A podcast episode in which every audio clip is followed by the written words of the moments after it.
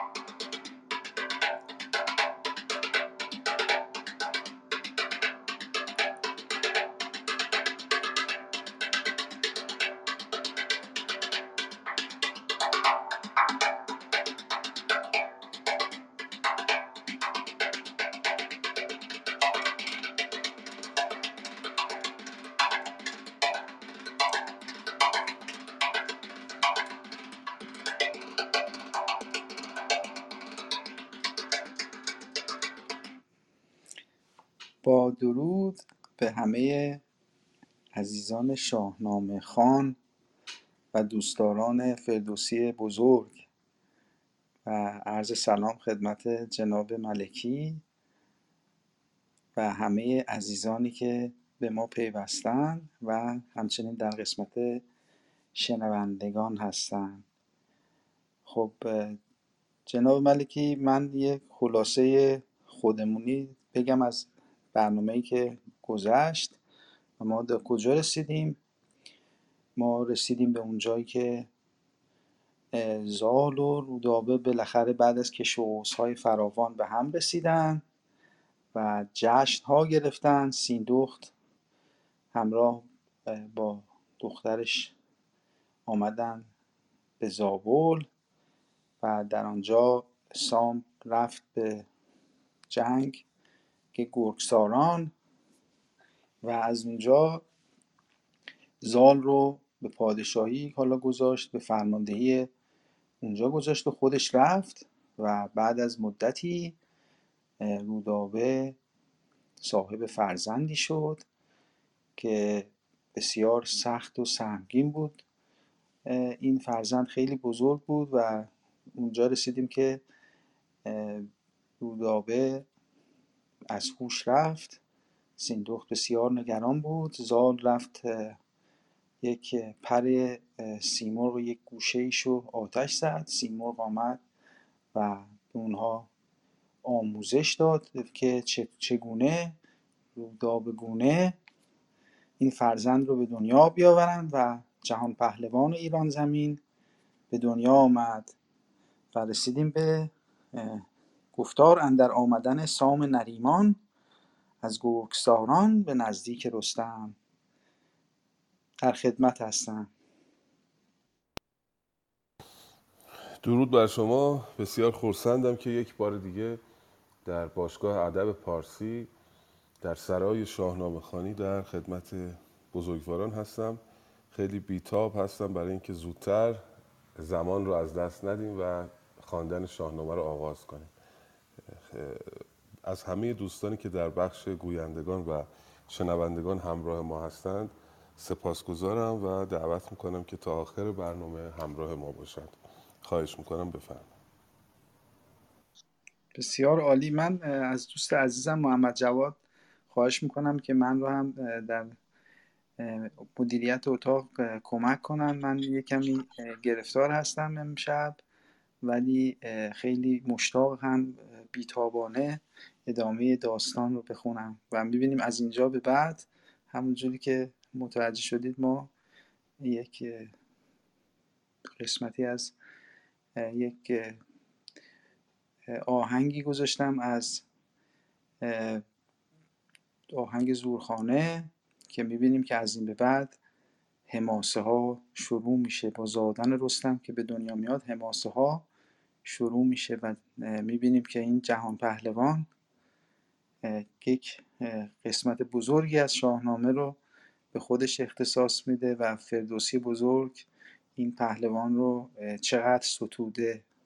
متشکرم. من از جناب احسان خواهش می‌کنم که برنامه ما رو افتتاح بفرمایند. 20 بیت اول رو بفرمایید. بخوانید. بله خواهش می‌کنم. عرض سلام دارم خدمتتون. و فقط این فکر می‌کنم در اون آمدن سام به دیدن رستم شروع میشه. درست اگر اشتباه نکنم. چون من از روی نسخه مسکو دارم نگاه می‌کنم. بله اولین بیتش رو من می‌خونم براتون. خب، همین بله از این گونه بر سر جهان برهنه شدن روزگار نهان. خب پس فکر می‌کنم اگر لطف بفرمایید من نفر بعدی باشم که چون تو این نسخه من الان اینجا رو ندیدم. بله من بیت بعدش هم می‌خونم. به رستم همی داد ده دایه شیر که نیروی مرد است سرمایه شیر. مال من عنوانش رو نوشته که آمدن سام به دیدن به دیدن رستم. آیا می‌خوام ببینم همینه؟ بله. همین هست همین هست. آها.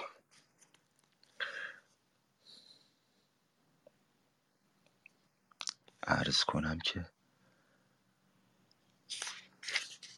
خیلی عجیبه که پیداش نمی‌کنم. جسارتا همون چه آگاهی آمد به سام دلیر رو می‌تونید بخونید چون تا اینجا خونده آها. بله بله این هستش چو آگاهی هستش اگر که همون رو می‌تونید. البته من جسارت کردم ببخشید. خواهش می‌کنم زنده باشید. چو آگاهی آمد به سام دلیر که شد پور دستان همانند شیر کس در جهان کودک نارسید بدین شیر مردی و گردی ندید. بجنبید مر سام را دل ز جای به دیدار آن کودک آمدش رای. سپه را به سالار به سالار, به سالار لشکر سپرد. برفت و جهان دیدگان را ببرد. چون مهرش سوی پور دستان کشید سپه را سوی زاولستان کشید. چو زال آگهی یافت بربست کوس ز لشکر زمین گشت چون آبنوس. خود و گرد خود و گرد مهراب کابل خدای پذیره شدن را نهادند رای. بزد مهره در جام و برخاست قو بر برآمد ز هر دو سپهدار و رو. یکی لشکر از کوه تا کوه مرد زمین قیرگون زمین قیرگون و هوا لاژورد. خروشیدن تازی از پان و پیل همی رفت آواز تا چند میل. یکی ژنده پیلی بیاراستند. بر او تخت زرین بپیراستند. نشست از بر تخت ز... تخت زر پور زال. ابا بازوی شیر و با کتف و یال. به سربرش تاج و کمر بر میان. سپر پیش و در دست گرز گران. چو از دور سام یل آمد پدید سپه بر دروی رده برکشید. فرود آمد از باره مهراب و زال. بزرگان که بودند بسیار سال. یکایک نهادند سر بر زمین ابر سام یل خواندند آفرین. چو گلچهره سام یل بشکفید چو بر پیل بر بچه شیر دید. چنان چنان همش بر پیل چنان همش بر پیل پیش آورید نگه کرد و با تاج و تختش بدید.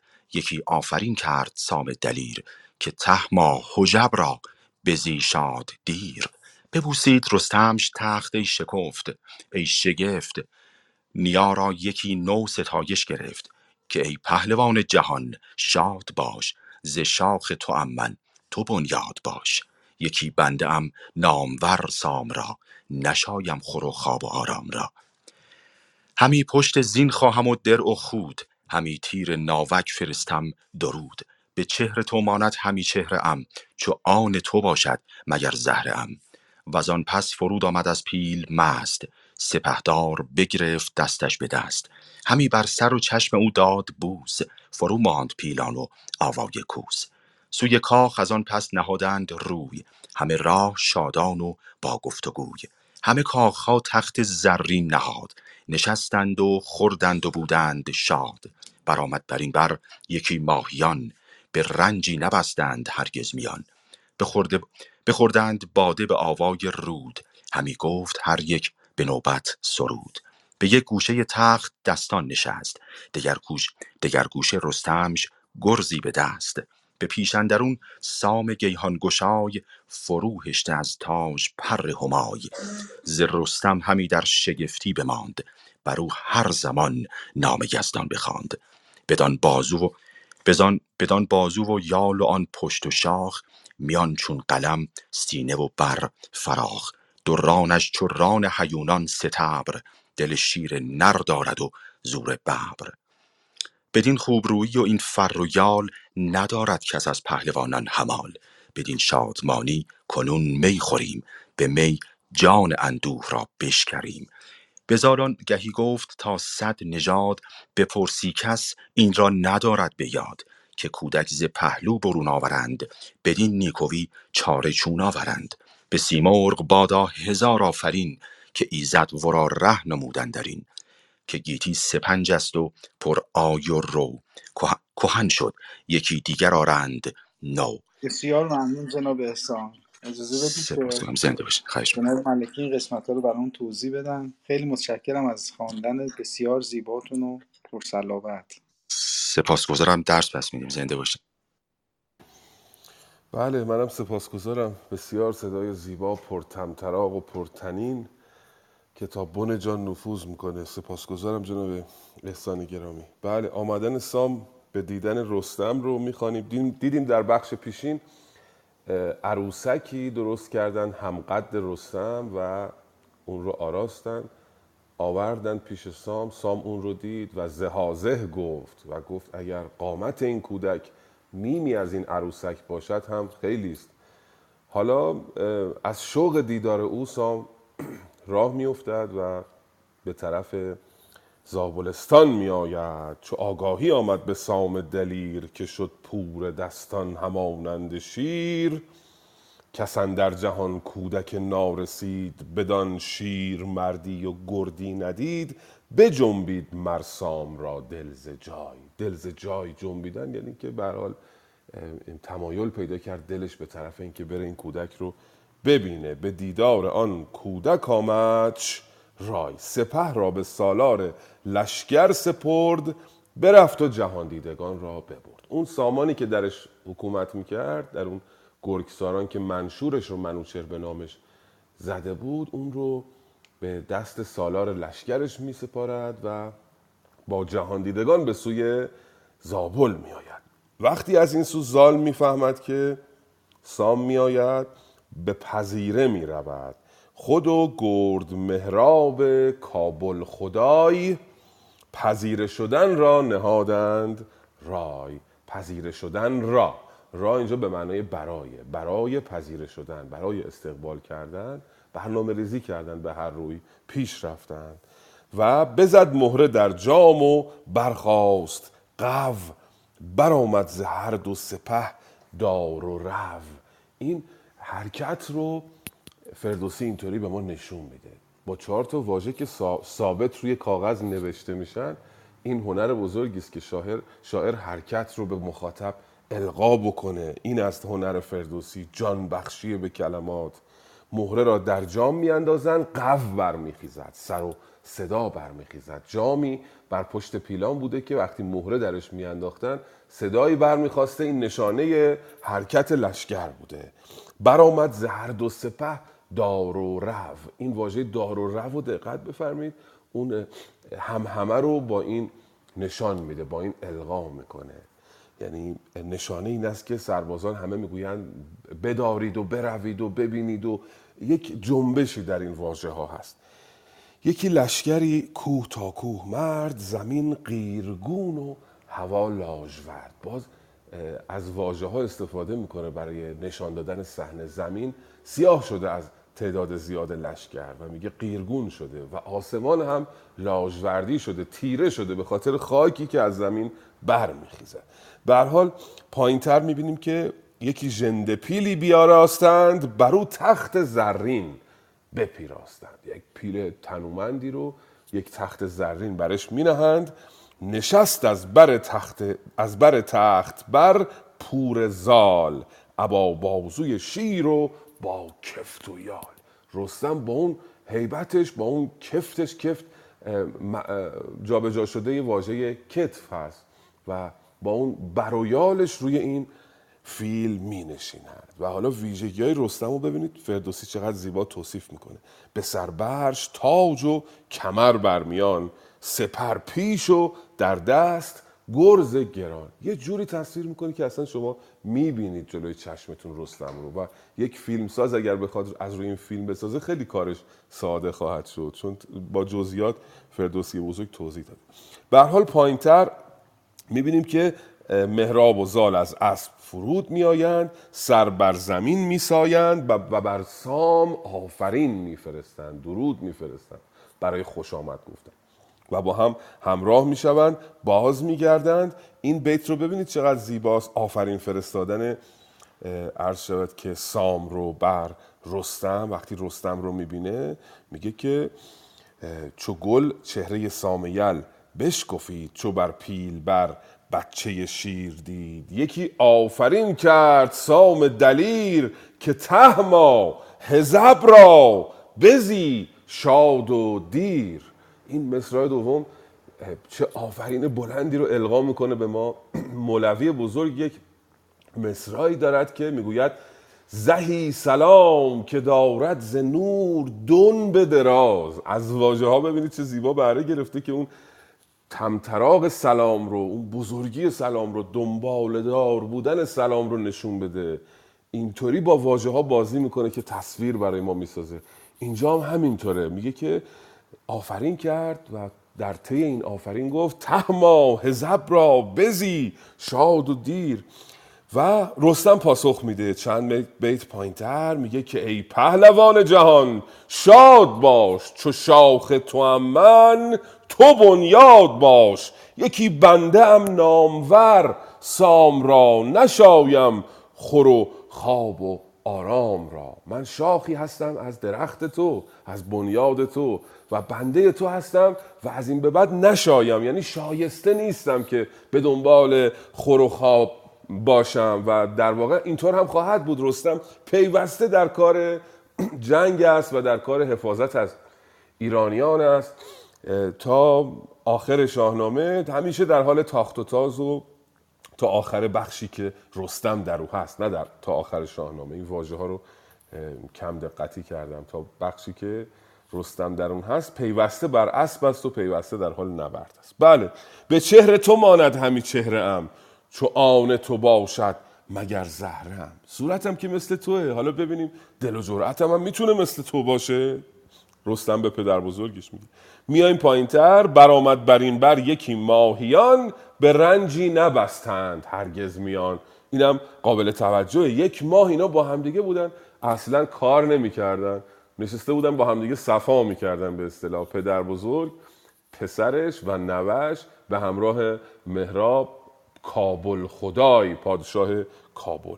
بله به رستم همی در شگفتی بماند بر او هر زمان نام یزدان بخواند. اینقدر این رستم خوشبر و رو و قوی هیکل و پرهیمنه بود که تا چشش سام به این میافتاد نام خدای رو می آورد به نام ایزد می‌گفت. به نام ایزد واژه‌ای است که ما امروز میگیم ماشاءالله در شاهنامه به نام ایزد میگن و هی نگاه می‌کرد اینو به قول امروزی ها می‌گفت تبارک الله احسن الخالقین. عجب چیزی آفریده. حالا به زبان امروزی نرز می‌کنم.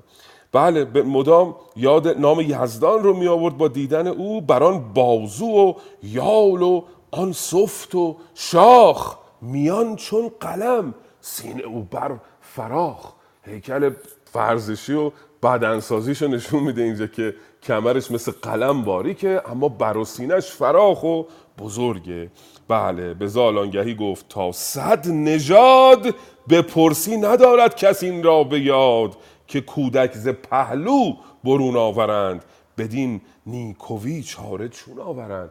صد سال پیش هم صد نسل پیش هم نگاه بکنی کسی نشنیده بود که کودک رو به این روش بیاورند بیرون. یعنی پهلوی رودابه رو گفتیم دیروز کافتند و کودک رو از پهلو بیرون آوردند و این عمل رو ما امروز اروپاییان می‌گویند سزاریان ما می‌گوییم عمل رودابگون یا رستمینه و رستمزاد نیز خواهند گفت. به هر حال سپاسگزارم. از دوست بعدی درخواست می‌کنم جناب امید که بخوانند بیت رو. بسیار عالی. علی آقا مدت هاست نشنیدیم صداشونو. علی آقا شما بفرمایید. ببخشید ببخشید سلام عرض می‌کنم. خیلی خیلی متشکرم. خیلی استفاده می‌کنم. اینجا من یه سوال داشتم. قبل از اینکه از این قسمت رد بشین می‌خواستم این جمله چون از دور سام یلا آمد پدید سپه بر درویه رده برکشید. این سپه بر درویه رده برکشید یعنی چی؟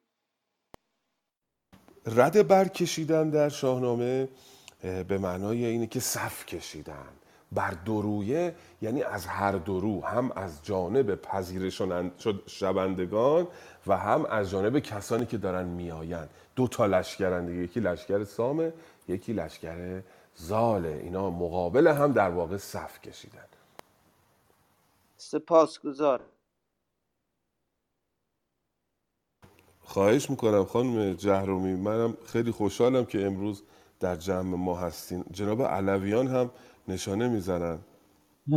ببخشید استاد من در جای رده برکشیدن رو این گونه هم خوندم. رده یک چیزی هست یک مسیری هست که بین دو تا گروه از سپاهیان برای رد شدن اشخاص مهم انجام می‌دادن. اینم فکر کنم جالب باشه.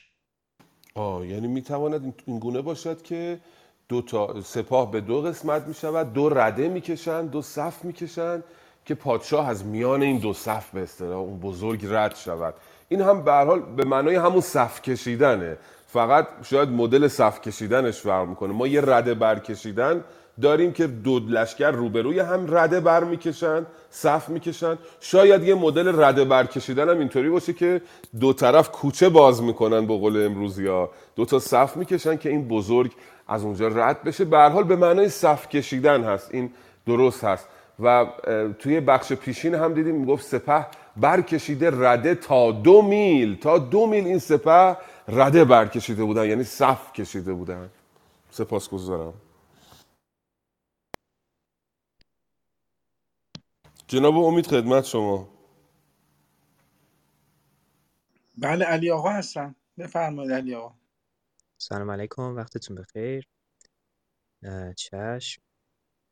گفتار اندر ارز, اندرز کردن منوچهر نوذر را دیگه نه درسته؟ نه نه یه حد- حداقل پنج بیت مون. نه یه بیشتر مونده. فکر کنم از آها آها یاد آمد. بله بله. همین از همین به بران می بران بازو بران بازو و یال و آن سخت و شاخ میان چون قلم سینه و برفراخ همین یک- یکی دو بیت بعدش رو خوندن بر برا. اه، به می دست بردند و مستان شده من تا اونجاش یادم بود. الان یک دفعه. از بله همینجا بله. بخوانید. همینجا خوبه. خب. به می دست بردند و مستان شده ز رستم سوی یاد دستان شدند همی خورد مهراب چندان نبید که جز خویشتن در جهان کس ندید. همی گفت نندیشم از زال زر نه از سام و نه از شاه با تاج و فر. من و رستم و اسب شبدیز و تیغ نیارد بر او سایه گسترد. کنم زنده آیین ضحاک را به پی مشک مشک سارا کنم خاک را.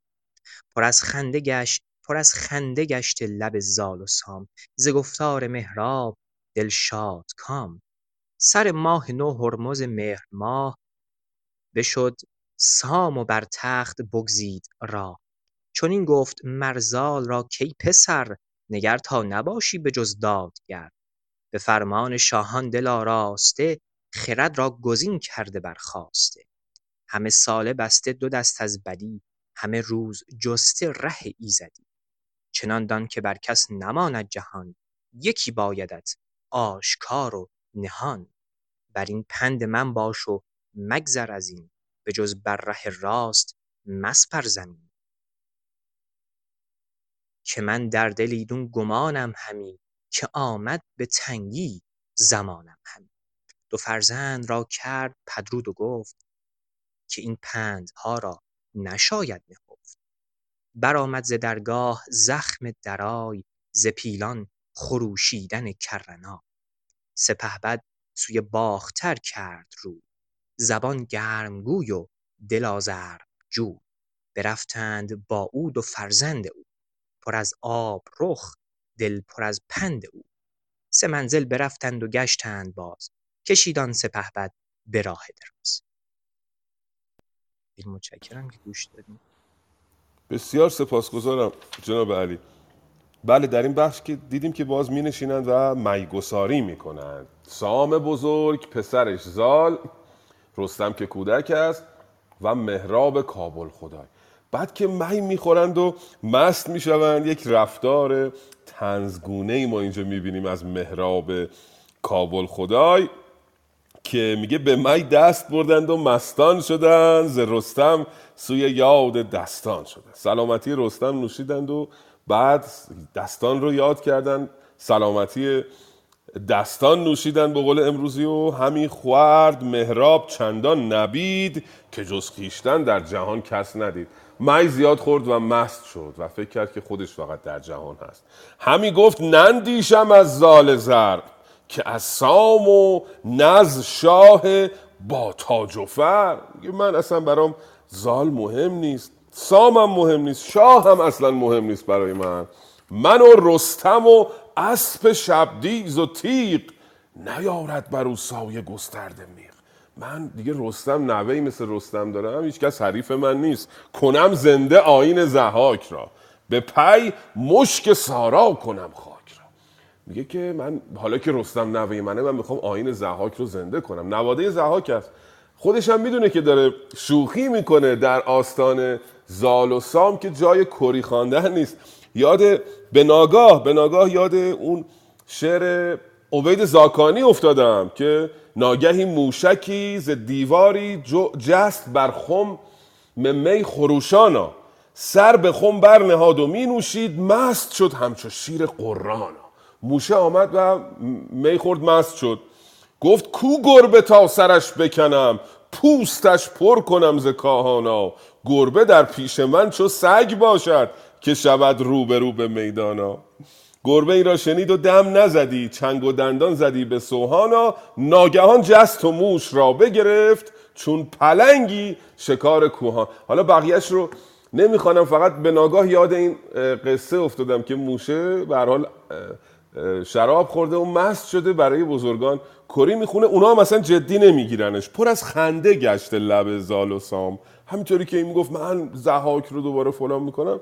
سام و زال میخندیدن. ز گفتار مهراب دلشادکام دل خوش داشته مهراب ببینید چقدر این اصطلاح امروزیه. از گفتار مهراب دلشادکام میخندیدن.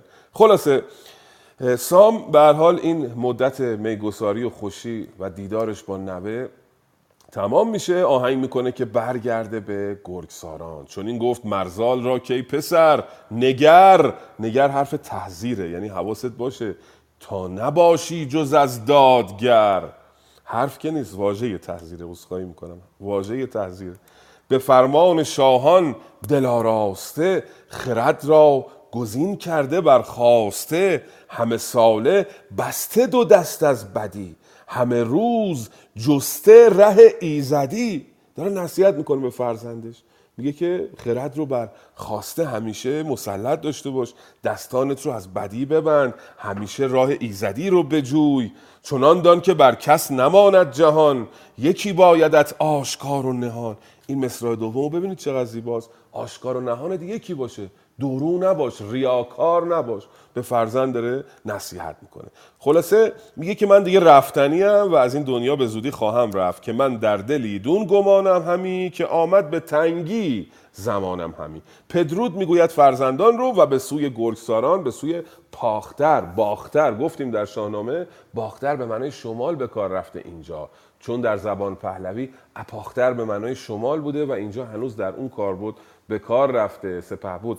سپه بد به سوی شمال میره و دوتا فرزندش یعنی فرزندش و نوش رو منظورش میگه دوتا فرزندش. برفتند با او دو فرزند اوی پر از آب رخ دل پر از پند اوی. این دوتا فرزند هم تا یک مسیری پدر بزرگ رو همراهی کردن در حالی که دلشون پر از پندهای اون بود و چهرهشون پر از آب دیده بود پر از اشک بود به خاطر اینکه پدر داره میره.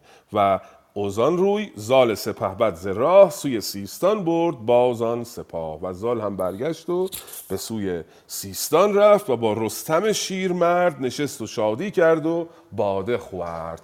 بخش بعدی رو می‌بینیم که حالا منوچر فرزندش نوزر رو می‌خواد نصیحت بکنه. نوزر فرزند منوچر بناست بعد از او پادشاه ایران باشه. منوچر دیگه آخرای عمر پادشاهیشه. ما داریم تو شاهنامه زیاد داریم که شاهی داره از دنیا میره فرزندش رو نصیحت می‌کنه که نوزر بر تخت خواهد نشست و برخلاف پادشاهان ایرانی که تا کنون دیدیم بیشتر پادشاهان ایرانی پادشاه دادگری نخواهد بود. اتفاقات خوبی در دوره نوزر ما نمی‌بینیم برای ایرانیان. یک بخش ادبار رو داریم بعد از منوچه رو به نشیب دارد سرگذشت ایرانیان زندگی ایران زمین این رو با همدیگه خواهیم خواند. اندرز کردن منوچهر نوزر را. بفرمایید دوستان گرامی. آیا امید. بسیار عالی. محمد جواد جان بخون از شمرده جناب احسان خیلی تند میخوندن و دوستان همه تعریف می‌کردن که توی بک چنل که چقدر ایشون زیبا می‌خونن ولی خیلی تند می‌خونن. حالا این محمد جواد ما هم همین جوره. خیلی تند می‌خونه و بس ولی بسیار زیبا می‌خونه. بفرمایید. درود بر شما امید جان.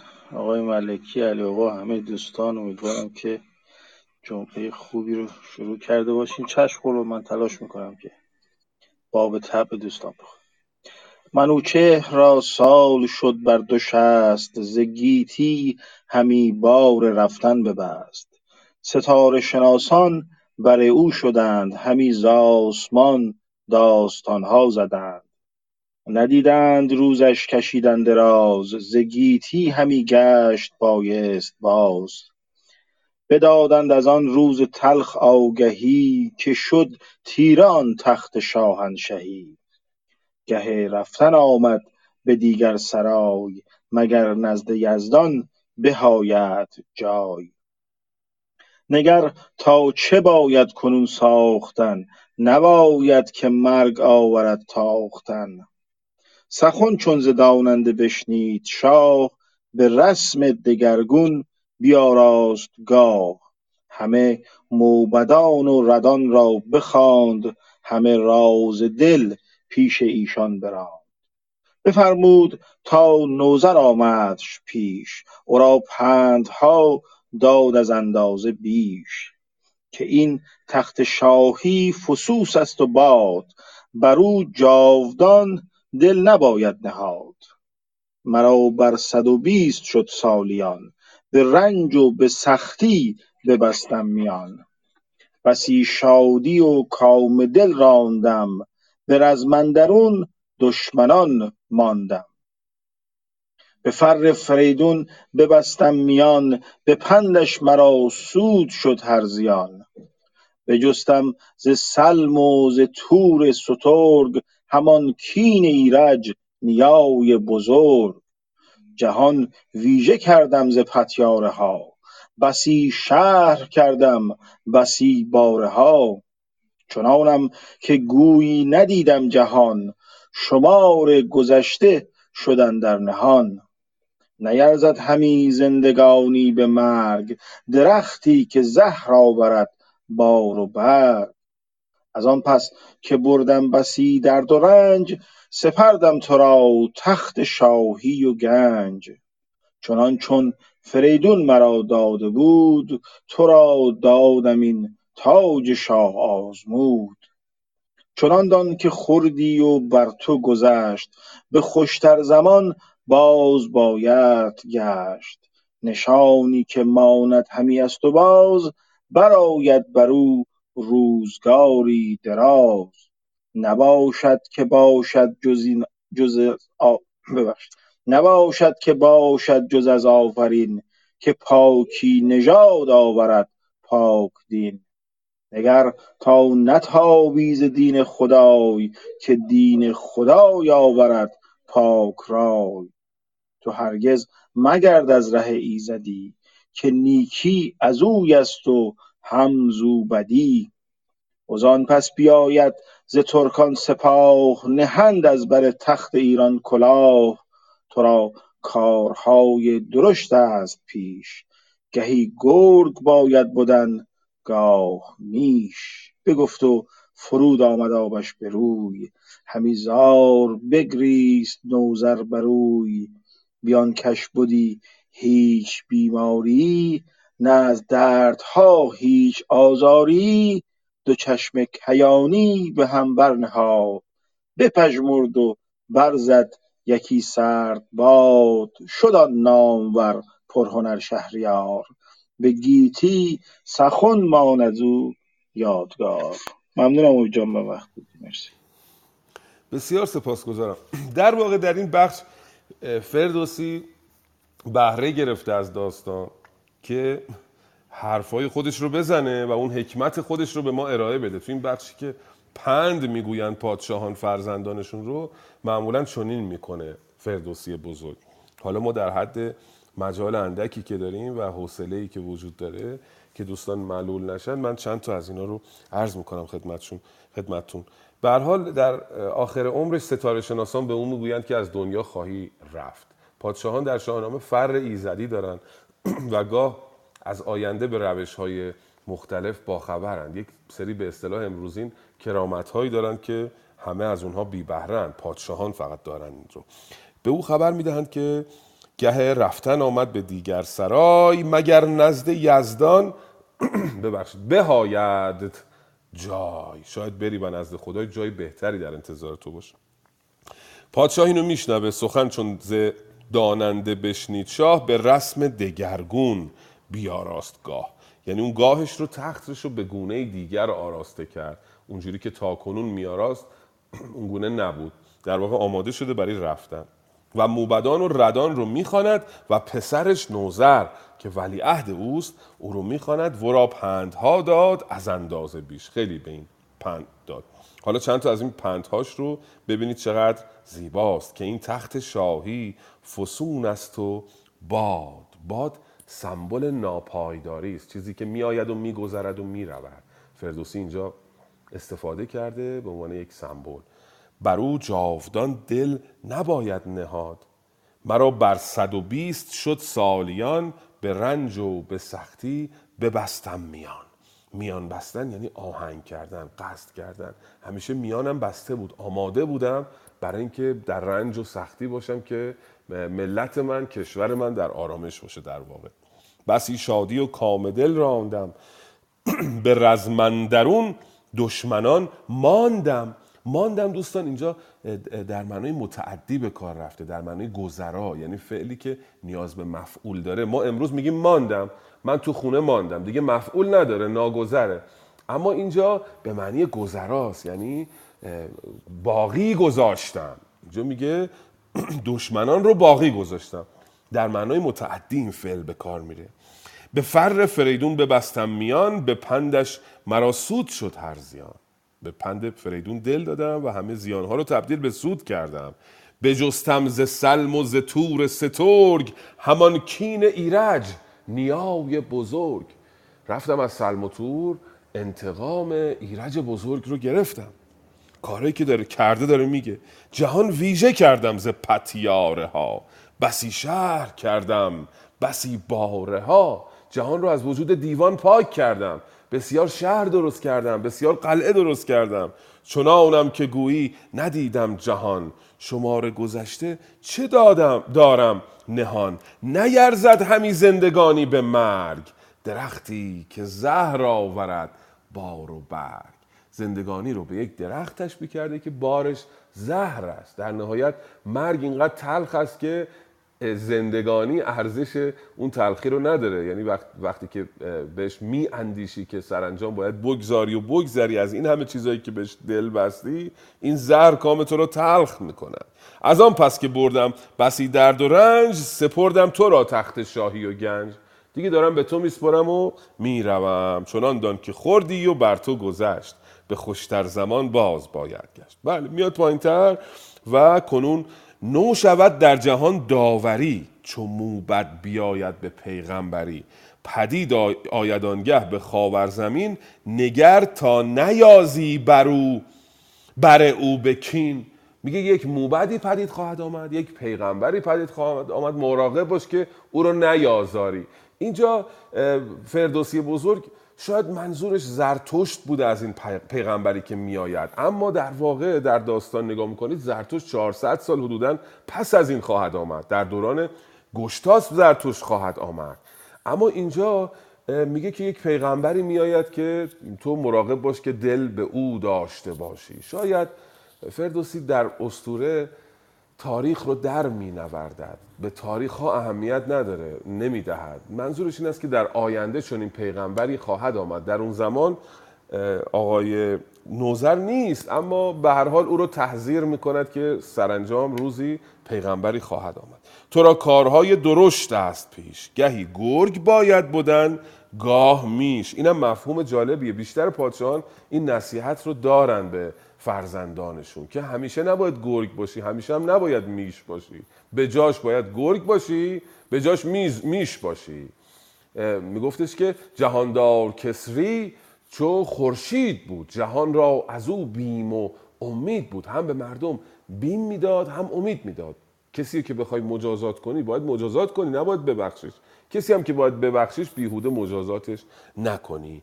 به هر حال یک پیشبینی دیگرم می‌کند. گزند تو آید ز پور پشنگ. پشنگ باز نواده سلم است نواده تور است در توران زمین که اون حمله می‌کنه توی بخش بعدی به ایران. میگه که پسر پشنگ به ایران حمله می‌کنه و به تو گزند خواهد رساند. اما رستم از این نودرختی که از بیخ زال برآمد کنون برکشد. شاخ و یال از او شهر توران شود بیهنر به کین تو آید همان کینه بر اما رستم میره و با تورانیان میجنگه و اونها رو شکست خواهد داد. اینا رو پیش بینی می‌کنه و در نهایت منوچهر از دنیا میره در این بخش. شد آن نامور پرهنر شهریار. به گیتی سخن ماند. از او یادگار. بخش بعدی که خواهیم خوان بخش پادشاهی نوزر هست. حالا از جناب امید می‌خوام که در بخواهند از دوست بعدی که این بخش رو بخوانند. اگر پرسشی نکته سوالی پیشنهادی هست در خدمتتون هستیم. جناب کیانیفر فکر کنم نشانه زدن. هستم در خدمتتون. سلام بر استاد گرامی و یاران پردوسی. این که فرمود نوشتم از روی نام باستان همین نوشته که موبت بیاید به پیغمبری. ولی کن شاهنامه قدیمی که من دارم این موساست. میگه کنون نو شود در جهان داوری که موسا بیاید به پیغمبری. پدید آید آنگه به خاور زمین. حالا نمی‌دونم چرا اینا این همه دست بردن توی شاهنامه. اولا که این دوستمون که زیبا خوند در بیتی که اینجا هست اینا توی نسخه او نبود. چندین بیتش نبود در بیتی ازش نبود. حالا احتمالا او نسخه خالقی مطلقه. بله این شاهنامه قدیمی به جای این موبد موساست حالا اینا چه چیزی حتما اجازه بهشان ندادن. همین نامه باستان دکتر قزازی هم که نام موسان اینجا بیاره بود اینا. غیر از این دیگه نمی‌تونه حرفی روشه بسیار سپاسگزارم جناب کیانیفر. نسخه مسکو هم پیش من هست اونجا موبد آمده. ولی خب ممکن است در بعضی نسخه ها چنین آمده باشد. این به این معنی نیست که لزوما حتما دکتر کزازی به خاطر ملاحظات سیاسی آمده موسا رو حذف کرده. به خاطر این است که در طول تاریخ برنویسان که از روی شاهنامه می نویسن هر کدام به سلیقه ای بعضیاشون درست اون واژه رو نمیخواندن. بعضیاشون به خاطر باورهای سیاسیشون بوده شاید. یهودیان رو موسا رو دوست نمی داشتن شاید اصلا موبد بوده یه کسی برنویسی آمده چون ارادت به حضرت موسی داشته. موسا نوشته و دوتاییش هم چون مو داره. اولش ممکنه یک مگسی روی یک واژه کار خرابی کرده باشه در شاهنامه. برنویس اینو درست ندیده باشه بخش دومش رو. به هر حال نسخه های شاهنامه خیلی با هم تفاوت داره. فقط این یک واژه نیستش. ما الان نسخه های اصلی شاهنامه که در دست داریم که هیچ کدومشون هم شوربختانه در ایران نیستن نسخه های با ارزش.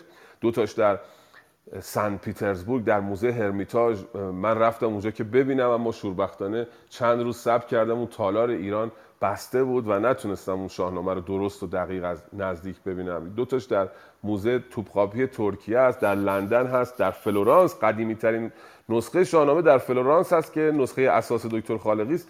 200 سال پس از مرگ فردوسی نوشته شده. یعنی قدیمی ترین نسخه که ما در دست داریم 200 سال پس از مرگ فردوسی این کتابت شده و این نشان میده که در طول تاریخ دشمنان زیادی داشته این کتاب. این کتاب رو از میان می بردن در همین دوره خودمون بعد از انقلاب ما یک سالن ورزشی داشتیم در این منطقه به نام سالن فردوسی. بلافاصله این رو تابلوشو کندن و نوشتن سالن شهید مدنی. خب اون شهید بزرگوار من نمی‌دونم کیست بسیار آدم پرارزشی است. اما یک ورزشگاهی میساختید اون نام رو میگذاشتید برش چرا نام فردوسی رو می‌کنید؟ یعنی فردوسی در دوره هایی از تاریخ به عنوان نماد تاغوت اینا میشناختنش و باهاش مبارزه می‌کردن. شاید در گذشته ایران زمین هم چنین بوده. هر جا کتاب فردوسی رو میافتن اینو آتش می‌زدن و از میان میبردن. یکی از آرزوهایی که من و همه شاهنامه پژوهان شاهنامه دوستان دارن این است که به حال نزدیکترین نسخه به اون اصلیه پیدا بشه. الان شاهنامه دکتر خالقی مطلق به باور به, به توافق بیشتر شاهنامه دوستان شاهنامه پژوهان نزدیکترین نسخه است درستترین نسخه هستش. اما به حال هنوز اختلافات وجود داره و هنوز خیلی از معماها حل نشده. سپاسگزارم برای این گوش زدی که فرمودید جناب کیانی فر هستیم در خدمت دوستان؟ من من هم سپاسگزارم از شما استاد گرامی بله جناب رحمانی نفر بعدی هستن. جناب سیروس فکر کنم بشناسینشون ایشون توی تاقای شاهنامه خانی من خیلی لذت برم از نحوه خوندنشون. خیلی شبیه جناب فردوسی. یعنی فکر می‌کنم اگه فردوسی می‌خواستم بخونن شبیه ایشون البته لحجهشون بود. بفرمایید ما رو مهمان کنید. درود و سلام خدمت اوزار گرامی. کوچک نوازی می‌کنید. آنقدر نه فقط در حد توانم. ممنون. به اجازه. چو پدر شاه نوذر بذاشت ز کیوان کلاهی برافراشت به تخت منوچهر بر یار داد بخواند انجمن را و دینار داد. بر این بر نیامد بسی روزگار که بیدادگر شد سر شهریار. ز گیتی برآمد ز هر جای او جهان را کهن شد سر از شاه نو. چون او رسمهای پدر در نوشت ایا موبدان و ردان شد درشت. همه مردم نزد او خوار گشت. دلش بر ره گنج و دینار گشت. کدیور یکایک سپاهی شدند دلیران سزاوار شاهی شدند. چون از روی گیتی برآمد خروش جهانی سراسر برآمد به جوش. بترسید بیدادگر شهریار فرستاد کس نزد سام سوار. یکی نامه با لابه و دردمند نبشتند از آن شهریار بلند. نبشت و فرستاد نزدیک سام نخست از جهان آفرین برد نام. خداوند کیوان و بهرام و هور که هست آفریننده پیل و مور. نه دشواری از چیز برتر منش نه آسانی آید ز اندک بوش کنون از خداوند خورشید ما درود و روان و منوچهر شاه. مران پهلوان جهان دیده را سرافراز گرد پسندیده را. که تا شاه مژگان به هم برنهاد ز سام نریمان همی کرد یاد. همی در مرا پشت گرمی بدوست که هم پهلوان است و هم شاه دوست. نگهبان کشور به هنگام شاه وزو گشت رخشنده تخت, رخشنده تخت و کلاه. کنون پادشاهی بر آشوب گشت سخنها از اندازه اندر گذشت. اگر بر نگیری تو آن گرز و کین از این تخت بر تخت ماند زمین. چو نامه بر سام نیرم رسید یکی باد سر از جگر برکشید. به شبگیر هنگام بانگ خروس برآمد خروشیدن بوق و کوس.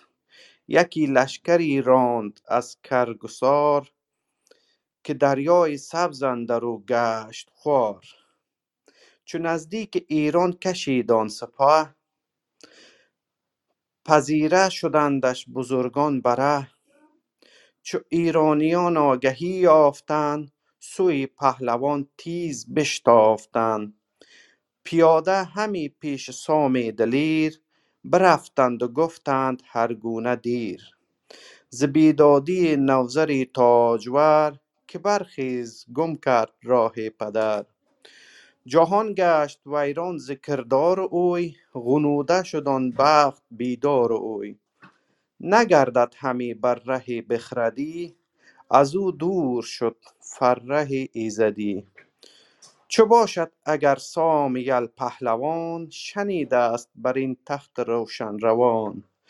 جهان گردد آباد با داد اوی مر او راست ایران و بنیاد اوی. همه بنده باشیم و فرمان کنیم روانها به مهرش گروگان کنیم. بدیشان چنین گفت سام سوار که این کی پسندد ز من کردگار؟ که چون نوذر که چون نوذری از نژاد کیان به تخت کی بر کمر برمیان؟ به شاهی مرا تاج به شاهی مرا تاج باید بسود. محال است و این کس نیاورد شنود. خود این گفت یارد کس اندر جهان چنین زهره دارد که کس کس اندر نهان. اگر دختری از منوچهر شاه بر این تخت زر بر شدی با کلاه. نبودی جز از خاک بالین من بدو شاد گشته جهان بین من. دلش گشت ز راه پدر گشت باز بر این بر نیامد زمانی دراز.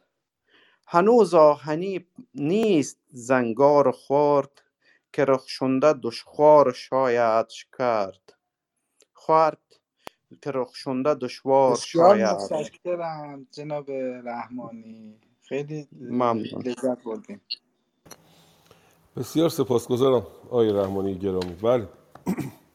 چو سوی پدر شاه نوذر بداشت ز کیوان کلاه کیی برفراشت.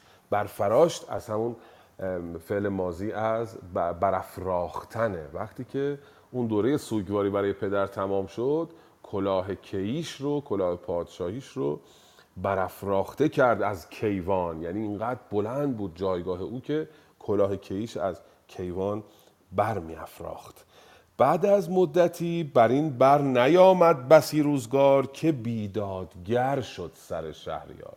این شاه نوذر پس از مدت کوتاهی بیدادگر شد از داد خارج شد. به گیتی برآمد ز هر جای قو. از هر جایی سر و صدا بلند شد مدعیان حکومت پیدا شدن شلوغ کردن آشوب کردن جهان را کهن شد سر از شاه نو. یا نو. جهان بیزار شد از شاه نو از شاهی که بر تخت نشسته خسته شد بیزار شد. و آشوب به وجود اومد در مملکت چو او رسمهای پدر در نوشت در نوشت از همون در نوردیدن میاد دیگه. رسمهای پدر رو در نوردید. یعنی اونا رو پشت سر گذاشت. اون رسمهای نیکی که پدرش گذاشته بود اونا رو از میان برد. ابا موبدان و ردان شد درشت. یعنی که با اون موبدان و ردان بزرگان سرزمین درشتی می‌کرد. خوب رفتار نمی‌کرد. این یه نکته ای هست اینجا که یه بار دیگه جا بگم اینه که این در نوشت یا در نوشت فرقی نمی‌کنه با اون درشت اینجا قافیه شده و هیچ ایرادی هم نداره. مقاله دکتر کزازی رو می‌توانید در دیباچه جلد نخست بود یا سوم بود یادم نیست که اینجا خواندیم. توضیح داده که چرا قافیه حرف پیش از رویش در شاهنامه گاهی با همدیگه هماهنگ نیست. ما حتما نباید این دوتا رو با همدیگه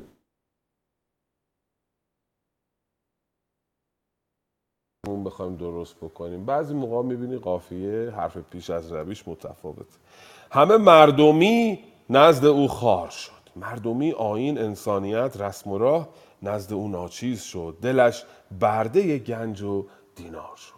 به حال سامان پادشاهی به هم میریزد به خاطر بیداد او و اینکه او همش به فکر یکایک سپاهی شدن. برزگران همه آمدن شمشیر گرفتن دستشون و شروع کردن به قیام کردن و جنگیدن و دلیران دلیران سزاوار شاهی شدن. هر کسی یه مقداری کفایت داشت آمد ادعای پادشاهی کرد. جهان به هم ریخت خلاصه. یه مقدار پایین تر می‌بینیم که تصمیم می‌گیرن که حالا چه بکنن؟ میگه بریم سام رو بیاریم به ما کمک بکنه. مران پهلوان جهان دیده را سرفراز گرد پسندیده. اینجا داره درود به منوچهر میفرسته. میگه کنون از خداوند خورشید و ماه درود روان منوچهر شاه. مران پهلوان جهان دیده را سرفراز گرد پسندیده را که تا شاه مژگان به هم برنهاد ز سام نریمان همی کرد. یاد شاه داشت میمرد. یاد سام نریمان رو می‌کرد. بریم از ایشون. بخوایم که بیاد ما رو کمک کنه. کنون پادشاهی پرآشوب گشت سخنها از, از اندازه اندر گذشت. اگر بر نگیری تو آن گرزکین از این تخت پردخته ماند زمین. به اون نامه می نویسن که بردار گرزتو بیار. اگر نیاوری زمین از تخت پادشاهی پردخته میشه. یعنی بساط پادشاهی نوزر سرنگون میشه. میرن خلاصه دنبال سام و به سام میگن که برگرد و کمک بکن. و جالب اینجاست که اینجا بهش پا- پیشنهاد پادشاهی میدن. به سام میگن چه باشد اگر سام یل پهلوان نشیند بر این تخت انوشر روان چی میشه که بیای تو بر تخت پادشاهی بشینی؟ همه بنده باشیم و فرمان کنیم. روانها به مهرش گروگان کنیم. حالا پاسخ سام رو دقت بفرمایید. بدیشان چنین گفت سام سوار که این کی پسندد ز من کردگار؟ که چون نوزری از نژاد کیان به تخت کیبر کمر برمیان به شاهی مرا دست باید پسود محال است و این کس نیارد شنود. خود این گفت یارد کسن در جهان چون این زهره دارد کسن در نهان. اگر دختری از منوچهر شاه بر این تخت زر بر شدی با کلاه نبودی به جز خاک بالین من.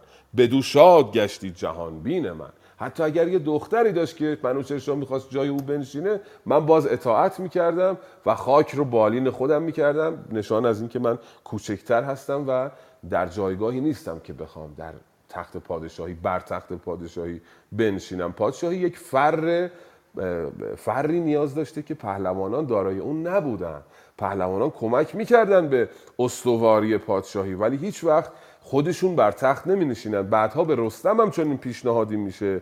ولی اون میره ولی و کیقوباد رو از کوه البرز میاره بر تخت می نشاند ادعای پادشاهی ندارد. اینجا هم سام با فروتنی می‌گوید که من لایق این تخت نیستم ولی میام کمک می‌کنم که نوزر پادشاهیش به سامان بشه. من آن ایزدی فر باز آورم جهان را به مهرش نیاز آورم. شما زین گذشته پشیمان شوید به نوی ز سر باز پیمان شوید. باز پیمان شدن یعنی برگردید به اون عهدی که با پادشاه بستید. شما این کردار رو نداشته باشید. برگردید دوباره به پادشاه کمک بکنیم. بخش بعدی رو بخونیم ببینیم که چگونه سام کمک می‌کنه که آرامش به سرزمین پادشاهی نوزر بازگردد. بفرمید جناب امید.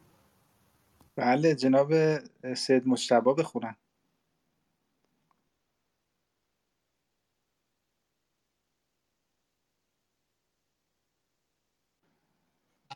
یه راهنمایی فرمایید که کدوم بیت بود؟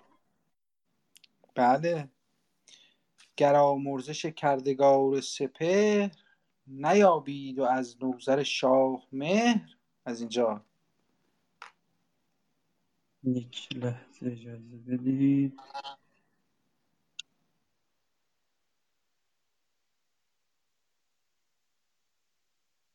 من اینو پیدا نمی کنم آها پیداش کردم.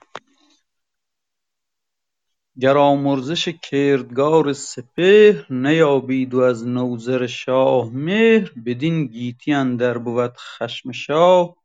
به برگشتن آتش بود جایگاه بزرگان بزرگان ز کرده پشیمان شدند یکایک ز سر باز پیمان شدند. چه آمد به درگاه سام سوار پذیره شدش نوذر شهریار به فرخ پی نامور پهلوان جهان سر به سر شد به نوی جوان.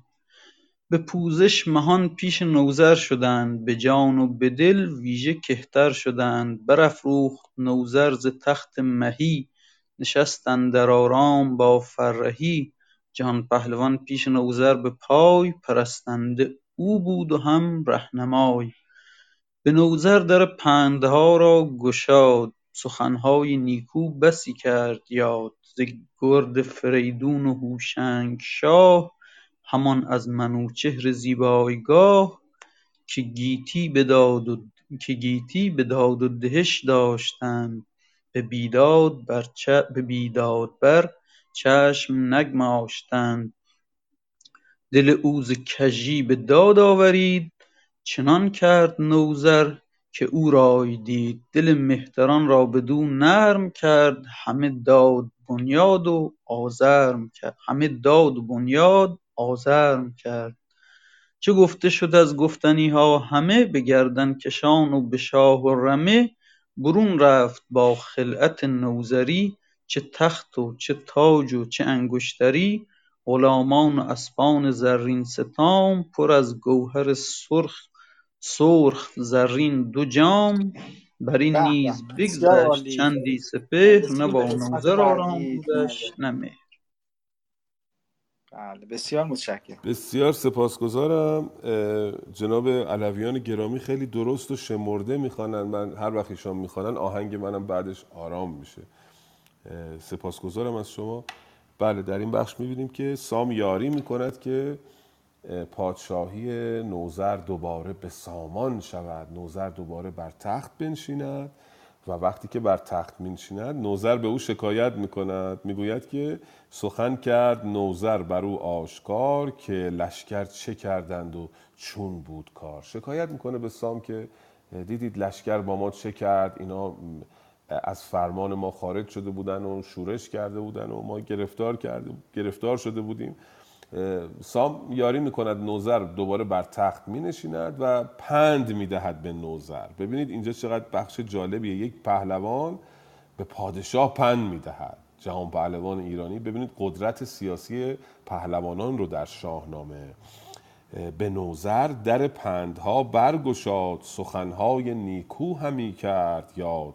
ز گردا فریدون و هوشنگ شاه همان از منوچهر زیبایگاه زیبایگاه یعنی زیبنده گاه کسی که سزاوار نشستن بر تخت پادشاهی است.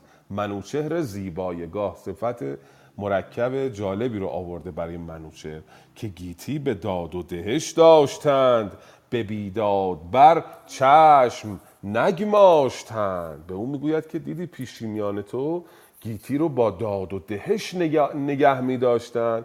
بیداد نمی کردن. رسما نصیحت می‌کنه پادشاه رو و دل مهتران را بر اون نرم کرد. همه داد و بنیاد آزرم کرد. بنیاد رو دیگه بر داد و آزرم نهاد. آزرم خیلی شیوه پسندیده است در منش مهینه شاهنامه. یعنی کسی که به آهستگی سخن می‌گوید به آزرم با شرم رفتار می‌کند. گستاخ نیست بر دیگران طلبکار نیست از دیگران. اگر درخواستی دارد به نرمی و به آرامی اگر دستوری می‌دهد با تومعنینه و آرامش این شیوه آهستگی است شیوه آزرم است شیوه شرم است. در نقطه مقابل گستاخی است. که مثلا سهراب رو دیدید؟ به مادرش میاد میگه که به من بگو که پدر من کیست؟ اونجا صفت گستاخ رو برای سهراب به کار می‌بره. چند جای دیگه هم به کار برده. شرم از دو دیده وقتی کسی می‌شوید آزرم ندارد با گستاخی با دیگران رفتار می‌کند. و جامعه ای که در او آهستگی و آزرم و شرم جاری باشد این جامعه دارای آرامش است. و اینو فردوسی به ما توصیه می‌کنه. و اینجا سام هم همین توصیه رو به نوزر می‌کنه که جهان را به آهستگی و به آزرم میدارد اما سرنوشت اتفاقات خوبی رو برای ایرانیان رقم نزده است. وقتی تورانیان اینجا با خبر می‌شوند که منوچهر از دنیا رفته و پادشاهی به نام نوزر بر تخت نشسته و در پادشاهی ایرانی تزلزلی به وجود آمده آهنگ این می‌کنه که از توران لشکرکشی کنه بیاد و حالا انتقام سلم و تور رو از ایرانیان بگیره. چون منوچهر رفته بود اونجا و سلم و تور رو کشته بود و اون سرزمین رو به اصطلاح تسخیر کرده بود. الان اینا می‌خوان میگن که حالا که ایران در موضع ضعف لشکر کشی کنیم و به ایران حمله کنیم. در بخش های بعدی که می‌خوانیم بخش حمله تورانیان به ایرانیان هست و شکست ایرانیان در واقع. جناب امید هستیم در خدمت بله الان نوبت ماست که میهمان صدای خانم تحمینه باشیم. بفرمایید خانم تحمینه با سلام و عرض احترام خدمت شما آقای امید نیک خدمت آقای ملکی. چشم شروع می‌کنم. گفتار اندر آگاهی یافتن پشنگ از مرگ منوچهر. بر این نیز بگذشت چندی سپهر. نه با نوذر آرام بودش نه مهر. وزان پس ز مرگ منوچهر شاه بشد آگهی تا به توران سپاه ز نارفتن کار نوذر همان یکایک بگفتند با بدگمان. چو بشنید سالار ترکان سالار ترکان پشنگ چنان خواست کاید به ایران به جنگ. همی یاد کرد از پدر زادشم هم از تور برزد یکی تیزدم ز کار منوچهر و از لشکرش ز گردان و سالار و از کشورش. همه نامداران لشکرش را بخواند و بزرگان کشورش را. چون اخواست و گرسیوز و بارمان چو گلباد جنگی هژبر دمان.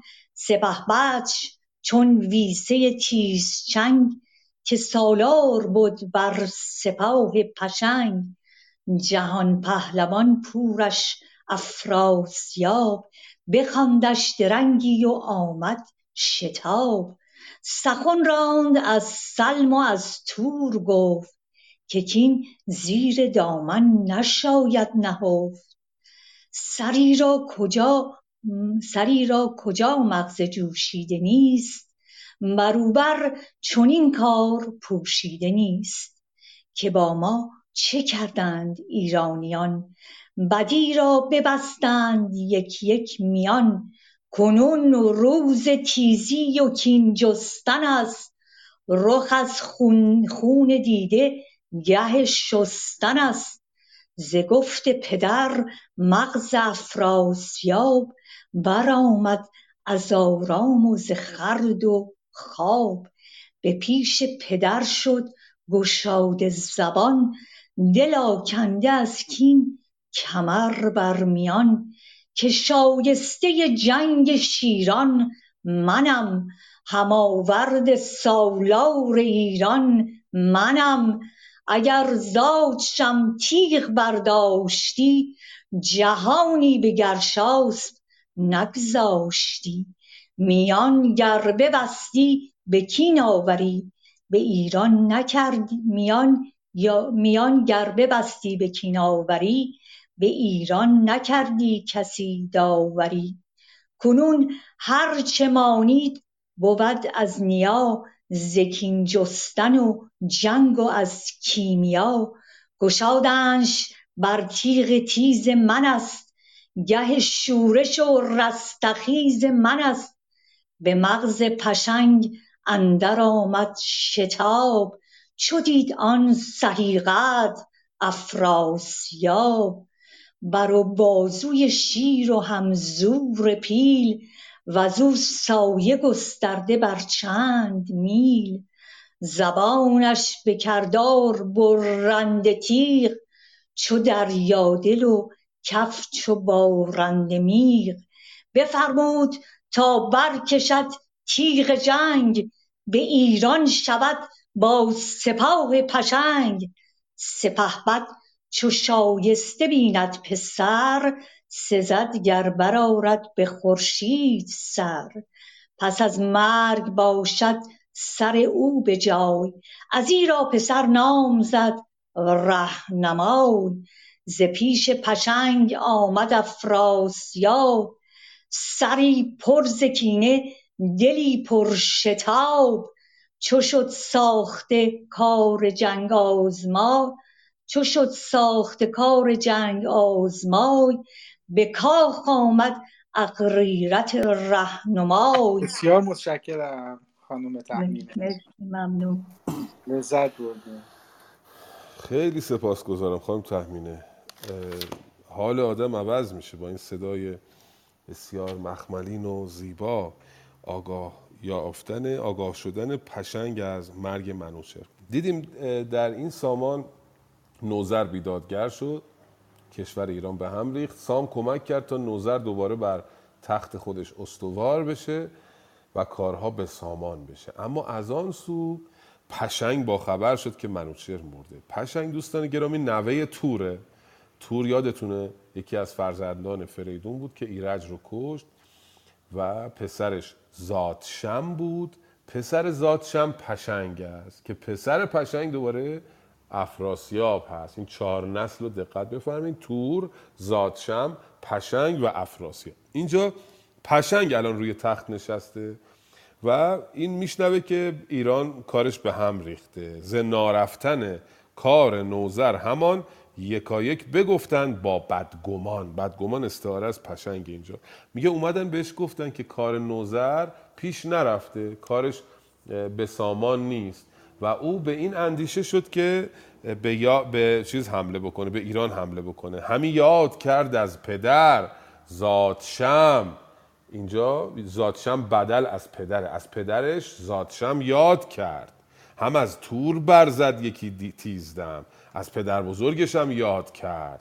ز کار منوچه رو از لشکرش ز گردان سالار رو از کشورش. اینا رو یاد کرد که چه بر سر ما آوردن ایرانیان حمله کردن اینجا و تصمیم گرفت که انتقام بگیره. همه نامداران کشورش را بخواند و بزرگان لشکرش را. حالا, پادش... حالا پهلوانان زمان پشنگ و الان میگه در شاهنامه کیا هستن. ارجاسب چو ارجاسب و گرسیوز. گرسیوز همون آدم بدنهادی است که عرض پسر همین پشنگ هست و ولی اسباب کشتن سیاوش رو فراهم می‌کنه. بارمان بارمان رو هم خواهیم دید در بخشای دیگه. کلباد جنگی هزبر دمان. سپهبد چون ویسه تیز جنگ. الان تیز چنگ. الان ویسه پهلوانه. بعدا تو بخشای پهلوانی شاهنامه پیران ویسه رو می‌بینیم. چند تا پسران ویسه رو باش آشنا میشیم. ولی اینجا خود ویسه فعلا پهلوانه که سالار بود بر سپاه پشنگ. سخن راند و از سلم از تور گفت که کین زیر دامن نشاید نهفت. از سلم و تور سخن گفت و گفت نمیشه آدم کینه رو زیر دامنش پنهان کنه. زیر دامن پنهان کردن یعنی سرپوش گذاشتن. کین ستاندن خیلی مهمه در شاهنامه. خیلی ها برش احتمام دارن. هم ایرانیان هم تورانیان. میگه نمیشه کینه رو پنهان کرد رها کرد. باید ما این کینه رو آشکار بکنیم این انتقام رو بریم بستانیم. سری را کجا مغز جوشیده نیست بروبر چون این کار پوشیده نیست. مغز جوشیده یعنی آشفته. میگه کسی که مغزش آشفته نباشه این کار بهش پوشیده نیست. این کار رو می‌دونه باید انجام بشه. کین ستاندن رو می‌دونه که باید انجام یعنی هر کسی مخالفت بکنه این مغز جوشیده است. خله دیوانه است. خلاصه که با ما چه کردند ایرانیان؟ بدی را ببستند یک یک میان. کنون روز تیزی و کین جستن است. رخ از خون دیده گه شستن است. گاه شستن رخ خون از دیده اسخای می‌کنم گاه شستن خون از دیده فرا رسیده است. یعنی الان موقعشه که ما این کینه رو بستانیم. بله. حالا اولین جایی که در شاهنامه نام افراسیاب میاد اینجاست. افراسیاب گجستک اینجا پاشو می‌ذاره وسط. ز گفت پدر مغز افراسیاب برآمد از آرام و از خورد و خواب. تا از پدرش شنید اسم جنگ رو اسم کین رو این افراسیاب از خورد و خواب افتاد. آمد و گفت که شایسته جنگ شیران منم هماورد سالار ایران منم. اگر ذات شم تیغ برداشتی جهان را به گرشاسب نگذاشتی. اگر پدر بزرگ من تیغ برمی داشت جلوی این ایرانی ها می ایستاد گرشاس پیروز نمی‌شد پهلوانان ایرانی پیروز نمی شدن کار برای ایرانیان به سامان نمی‌شد. و حالا تو بخش بعدی میاد و آمادگی خودش رو اعلام می‌کنه برای رفتن به نبرد ایرانیان. ببینیم که در بخش بعدی اینها چه خواهند کرد با سپاهشون و با ایرانیان. هستیم در خدمت خب دوستان عزیز مجدد سلام عرض می‌کنم خدمتتون. امید رفتن یه چند دقیقه برمیگردن. نوبت جناب آقای حسین آقا کیانیفر هست. حسین آقا بفرمایید 15 بیت در خدمت شما باشیم. سلام بر عزیزان. من هم تبریک میگم با شدن یل سیستان به شاهنامه و درود میگم به حکیم توس که او هم خوشحال است از زاده شدن رستم گل سیستان. چو شد ساخته کار مای به کاخ آمد اقریرس رهنمای. به پیش پدر شد پراندیشه دل که اندیشه دارد همه پیش دل. چنین گفت که ای کار دیده پدر چنین گفت که ای کار دیده پدر ز ترکان به مردی برآورده سر. منوچهر از ایران اگر کم شده است سپه را سر سام نیرم شده است چو گرشاس بود چو گرشاس بود چون قارن رزم زن جز این داران از آن انجمن. تو دانی که بر تور و سلم سترگ چه آمد از آن تیغ زن پیر گرگ؟ نیازاد شم شاه توران سپاه که ترکش همی سود. بر چرخ و ما از این در سخن هیچ گونه نراند. به آرام بر نامه کی نخواند. اگر ما نشوریم بهتر بود از این جنبش آشوب خاور بود.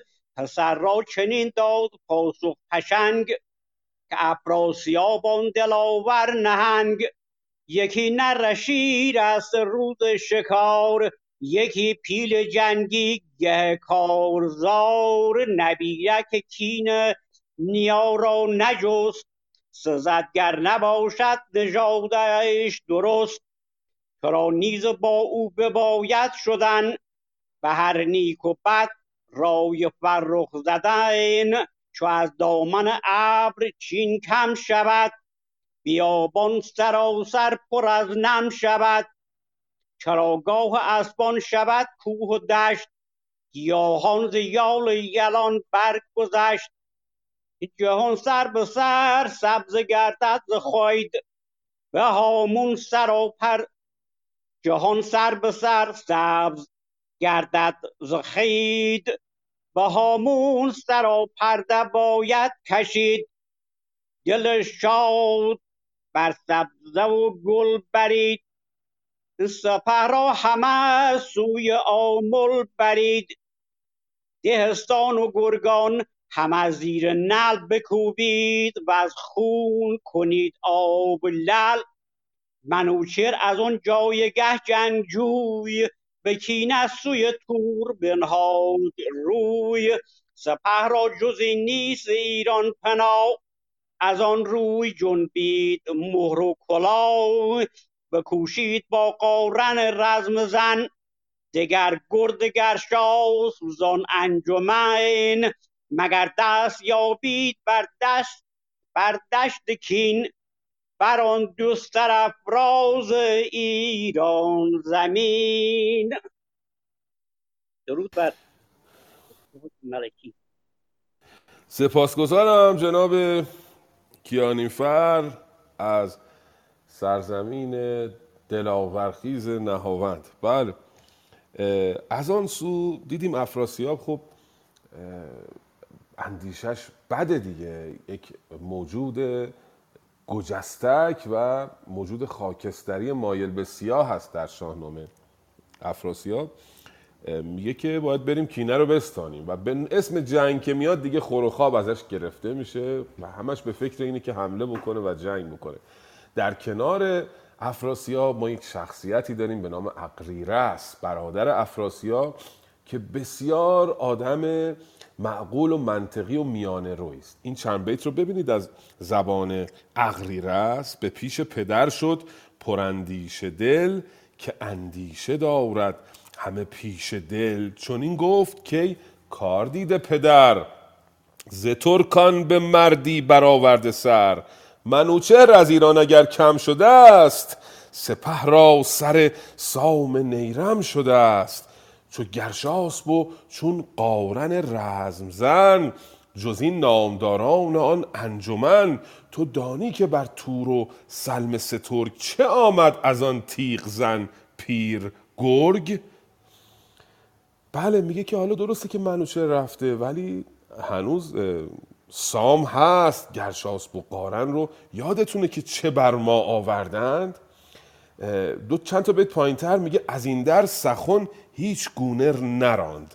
به آرامبر نامه کین نخوان. آهان پدر رو میگه نیا نیا رو میگه نیا زادشم شاه توران سپاه که ترگش همی سود بر چرخ ما. از این در سخن هیچ گونه نراند. به آرامبر نامه کین نخواند زادشم رو هم دیدید که اینقدر بزرگ بود و سر بر آسمان میسود. اون هم صحبت از کین نکرد صحبت از جنگ نکرد. اگر ما نشوریم بهتر بود که از این جنبش آشوب خاور بود. مصرا رو دقت بفرمایید میگه این جنبیدن ما خاور به آشوب کشیده خواهد شد. و پیش بینی می‌کنه که این جنگ دنیا رو به هم میریزه این منطقه رو به هم میریزه. ببینید تفکر یه آدمی که پر از صلح هست سری که پر ز سازش هست مثل سیاوش بزرگ مثل همین اغریره است و سری پرباد که همش آهنگ جنگ داره مثل بکنید تقابل میان صلح و جنگ رو. خلاصه پدر میاد میگه که نبیره که کین نیارا نجست سزدگر نباشد نژادش درست. تو اصلا نژادت درست نیست. معلوم نیست که از تخمه خاندان تور باشی در واقع. چون به فکر کین ستاندن نیستی. کسی رو که دم از سازش می‌زنه سرزنش می‌کنه. توی اون بخش سیاوش هم خواهیم دید که کیکاووس پدر سیاوش یک سره دم از جنگ می‌زند و پسر رو تحریز می‌کنه که گروگانای دشمن رو بکشه. اما پسر دم از سازش می‌زنه و حتی به سرزمین دشمن پناهنده میشه. اینجا هم اغریرس همون حالت رو داره. هرچه تلاش می‌کند که جلوی جنگ رو بگیره نمیشه در نهایت. این جناب پشنگ دستور میده که حمله اتفاق بیفته. چو از دامن ابر چین کم شود بیابان سراسر پر از نم شود چراگاه اسبان شود. کوه و دشت گیاهان ز یال یلان برگذشت. جهان سر به سر سبز گردد ز خید. به هامون سرا پرده باید کشید.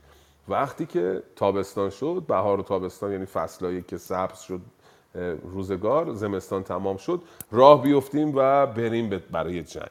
از این طرف منوچهر هم میشنود که پشنگ آهنگ ایران کرده و پهلوانان ایرانی رو آماده می‌کنه. قارن رزم زن رو گرشاسب رو اینا رو آماده می‌کنه و بهشون میگه نیاکان ما را روان خوش کنید. دل بدسگالان پراتش کنید. حالا ببینیم که از اون ور پشنگ با این سرداران و منوشر با اسخایی می‌کنم. منوچر که پدر نوزر هستش داره یاد می‌کنه منوچر نوزر از این سو با پهلوانانش چگونه با هم رویارو خواهند شد و در این جنگ چه اتفاقی خواهد افتاد؟ گاهی لغزش های زبانی اجتناب ناپذیره من چند روز پشت سر همین داستانه شاهنامه رو روزی دو ساعت دارم صحبت می‌کنم. بعضی موقع زبانم نمیچرخه یا ذهنم پرش افکار بهش دست میده. پوزش خواهم. اینجا نوزر آمده با پهلوانان از ایران و پشنگ با پهلوانانش از توران که اینجا با هم روبرو بشن. جناب محمد جواد هستیم در خدمت درود بر شما. شما آقای سیروس در هر صورت استاد ما هستید ما از شما میآموزیم و این چیزا طبیعیه. خب خانم فرهناز در خدمت شما باشیم. بفرمایید. سلام عرض می‌کنم خدمت شما دوستان عزیز استاد ملکی آقای نیک آقای محمد جواد و همه دوستان عزیزم. فقط شماره صد هست. نبیره اون من یه مقدار گم کردم. بیایید گفتار در آمدن افراسیاب به دیران زمین به جنگ نوزر. چو دشت از گیاه بله گشت بله. بله. بله. چشم چشم. ممنون. چو دشت از گیا گشت چون پرنیان ببستند گردان ترکان میان. سپاهی بیامد ز ترکان و چین هم از گرزداران خاورزمین. سپه را میان و کرانه نبود. همان بخت نوذر جوانه نبود. چو لشکر به نزدیک جیهون رسید خبر نزد پور فریدون رسید. سپاه جهاندار بیرون شدند ز کاخ همایون به هامون شدند. به راه دهستان نهادند روی سپهدارشان قارن رزمجوی. شهنشاه نوذر پس پشت اوی جهانی سراسر پر از گفتگوی چو لشکر به پیش دهستان رسید چنان شد که خورشید شد ناپدید. سراپرده نوذر شهریار کشیدند بر دشت پیش حصار. خود اندر دهستان نیاراست جنگ بر این بر نیامد فراوان درنگ. که افراسیاب اندر ارمان زمین دو سالار کردش ز ترکان گزین. شماساس و دیگر خزبران گرد ز لشکر سواران بدیشان سپرد. ز جنگاوران مرد چون سی هزار برفتند شایسته کارزار. سوی زاولستان نهادند روی ز کینه به دستان نهادند روی. خبر شد که سام نریمان بمرد. همی دخمه سازد ورا زال گرد. از آن سخت شادان شد افراسیاب بدید آنکه بخت اندر آمد به خواب. بیامد چو پیش دهستان رسید برابر سراپرده ای برکشید. سپه را که دانست کردن شمار تو شد چهارصد بار بشمر هزار. بجوشید گفتی همی ریگ و شخ بیابان سراسر کشیدند نخ. ابا شاه نوذر صد و چل هزار همانا که بودند جنگی سوار. به لشکر نگه کرد افراسیاب هیونی برافکند هنگام خواب. یکی نامه بنوشت سوی پشنگ که جستیم گیتی که جستیم گیتی و آمد به چنگ. همه لشکر نوذر ار بشمریم شکارند چونان کجا بشکریم. دگر سام رفت از پس شهریار همانا نیاید بدین کارزار. ستودان همی سازدش زال زر ستودان همی سازدش زال زر ندارد مر این جنگ را پای و پر. همانا شماساس در نیمروز نشسته است با تاج گیتی فروز. به هر کار هنگام جستن نکوست زدن رای با مرد هوشیار و دوست.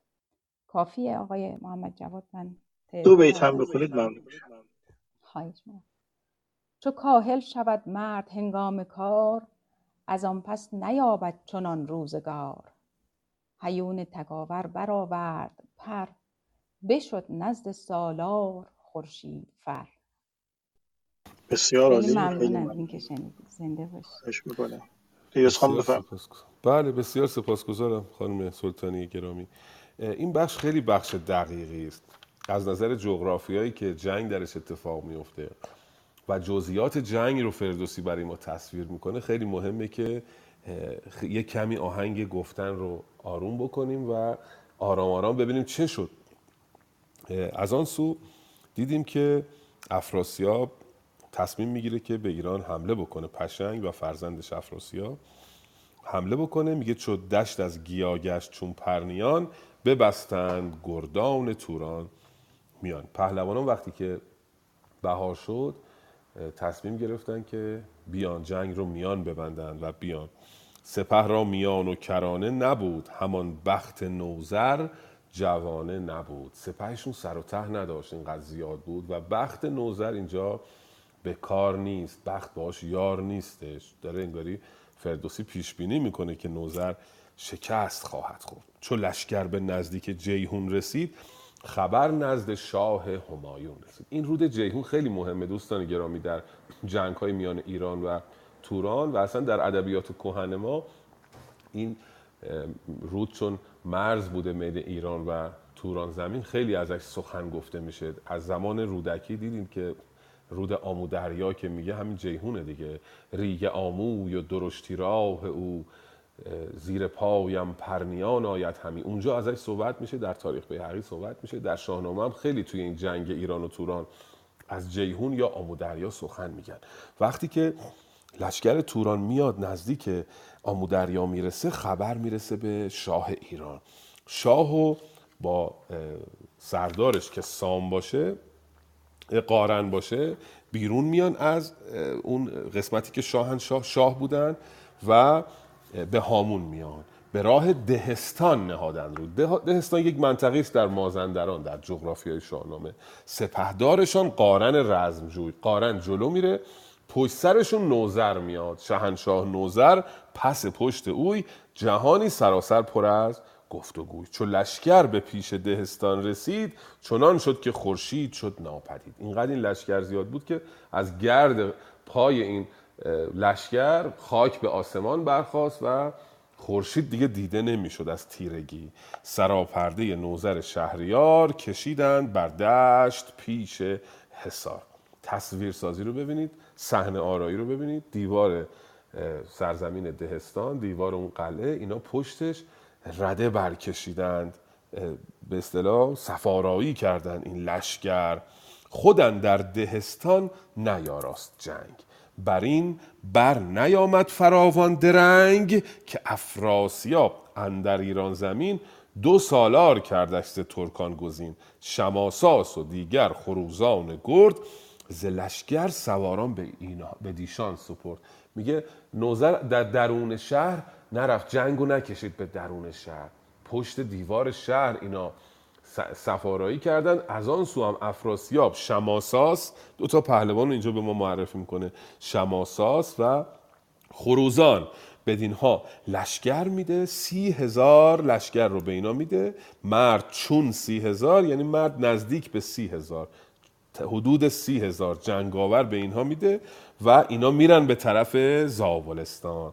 و همینطوری که دارن میرن خبر بهتری برای اینها میاد که بله سام از دنیا رفته. پس منوچه شاه که از دنیا رفت سام هم دیگه از دنیا رفته. افراسیاب خوشحال میشه و از اون ور که خروزان و شماساس و فرستاده به زابل خودش هم میاد به طرف دهستان برابر سراپرده برکشید. اینجا ببینید سفارایی سپاه ایران در برابر توران. اونور افراسیاب سراپرده کشیده اینور هم نوزر سراپرده کشیده. لشکر افراسیاب شمارش میگه که چهارصد هزار نفر بوده. سپه را که دانست کردن شمار؟ کی می‌تونست بشمره؟ تو شاو چهارصد بار بشمر هزار. چهارصد هزار لشکر افراسیاب هست. بجوشید گفتی همه ریگ و شخ. انگار ریگ های بیابون و این پستی بلندی های بیابون داشت میجوشید. از شمار این لشکریان بیابان سراسر کشیدند. نخ.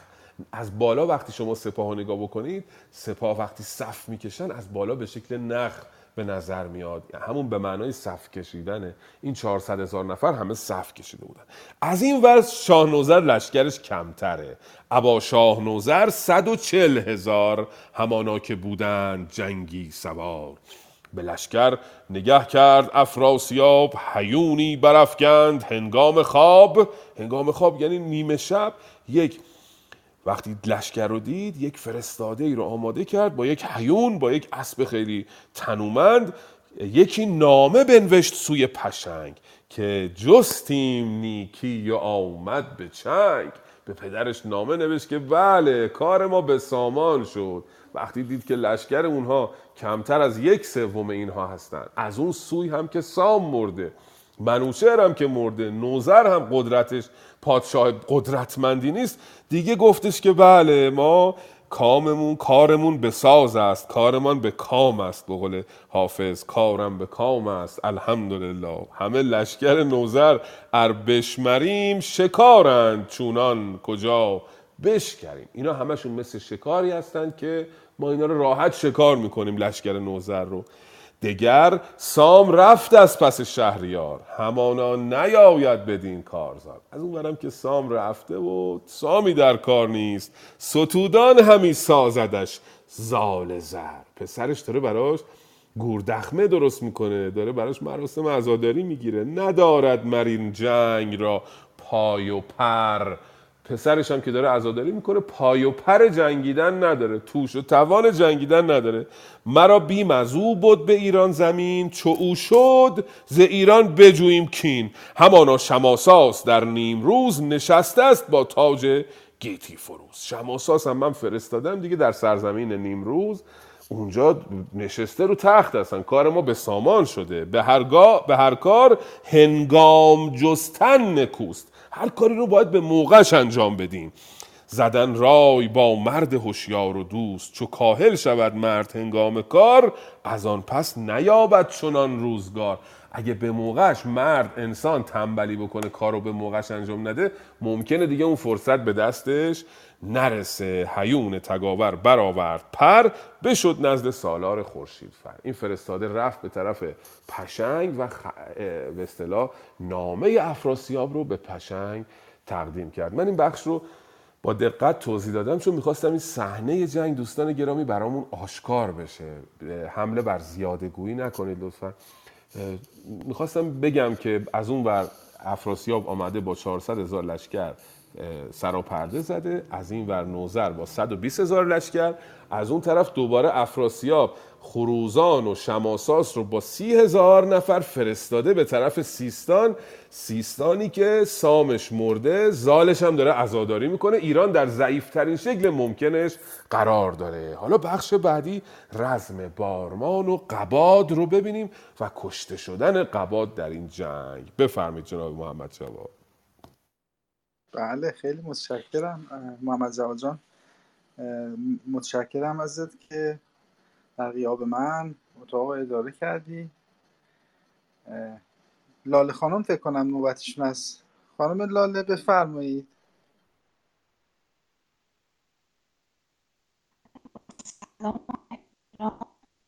آرزوی سلامتی و شادکامی به شما و استادم آقای ملکی و همه عزیزان.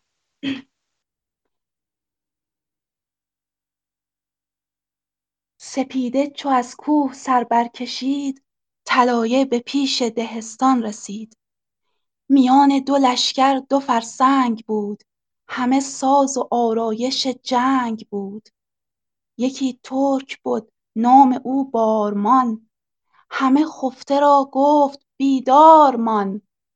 بیامد سپه را همی بنگرید سراپرده شاه نوذر بدید. بشد نزد سالار توران سپاه نشان داد از آن لشکر و بارگاه. وزان پس به سالار بیدار گفت که ما را هنر چند باید نهفت. به دستوری شاه من شیروار بجویم از آن انجمن کارزار.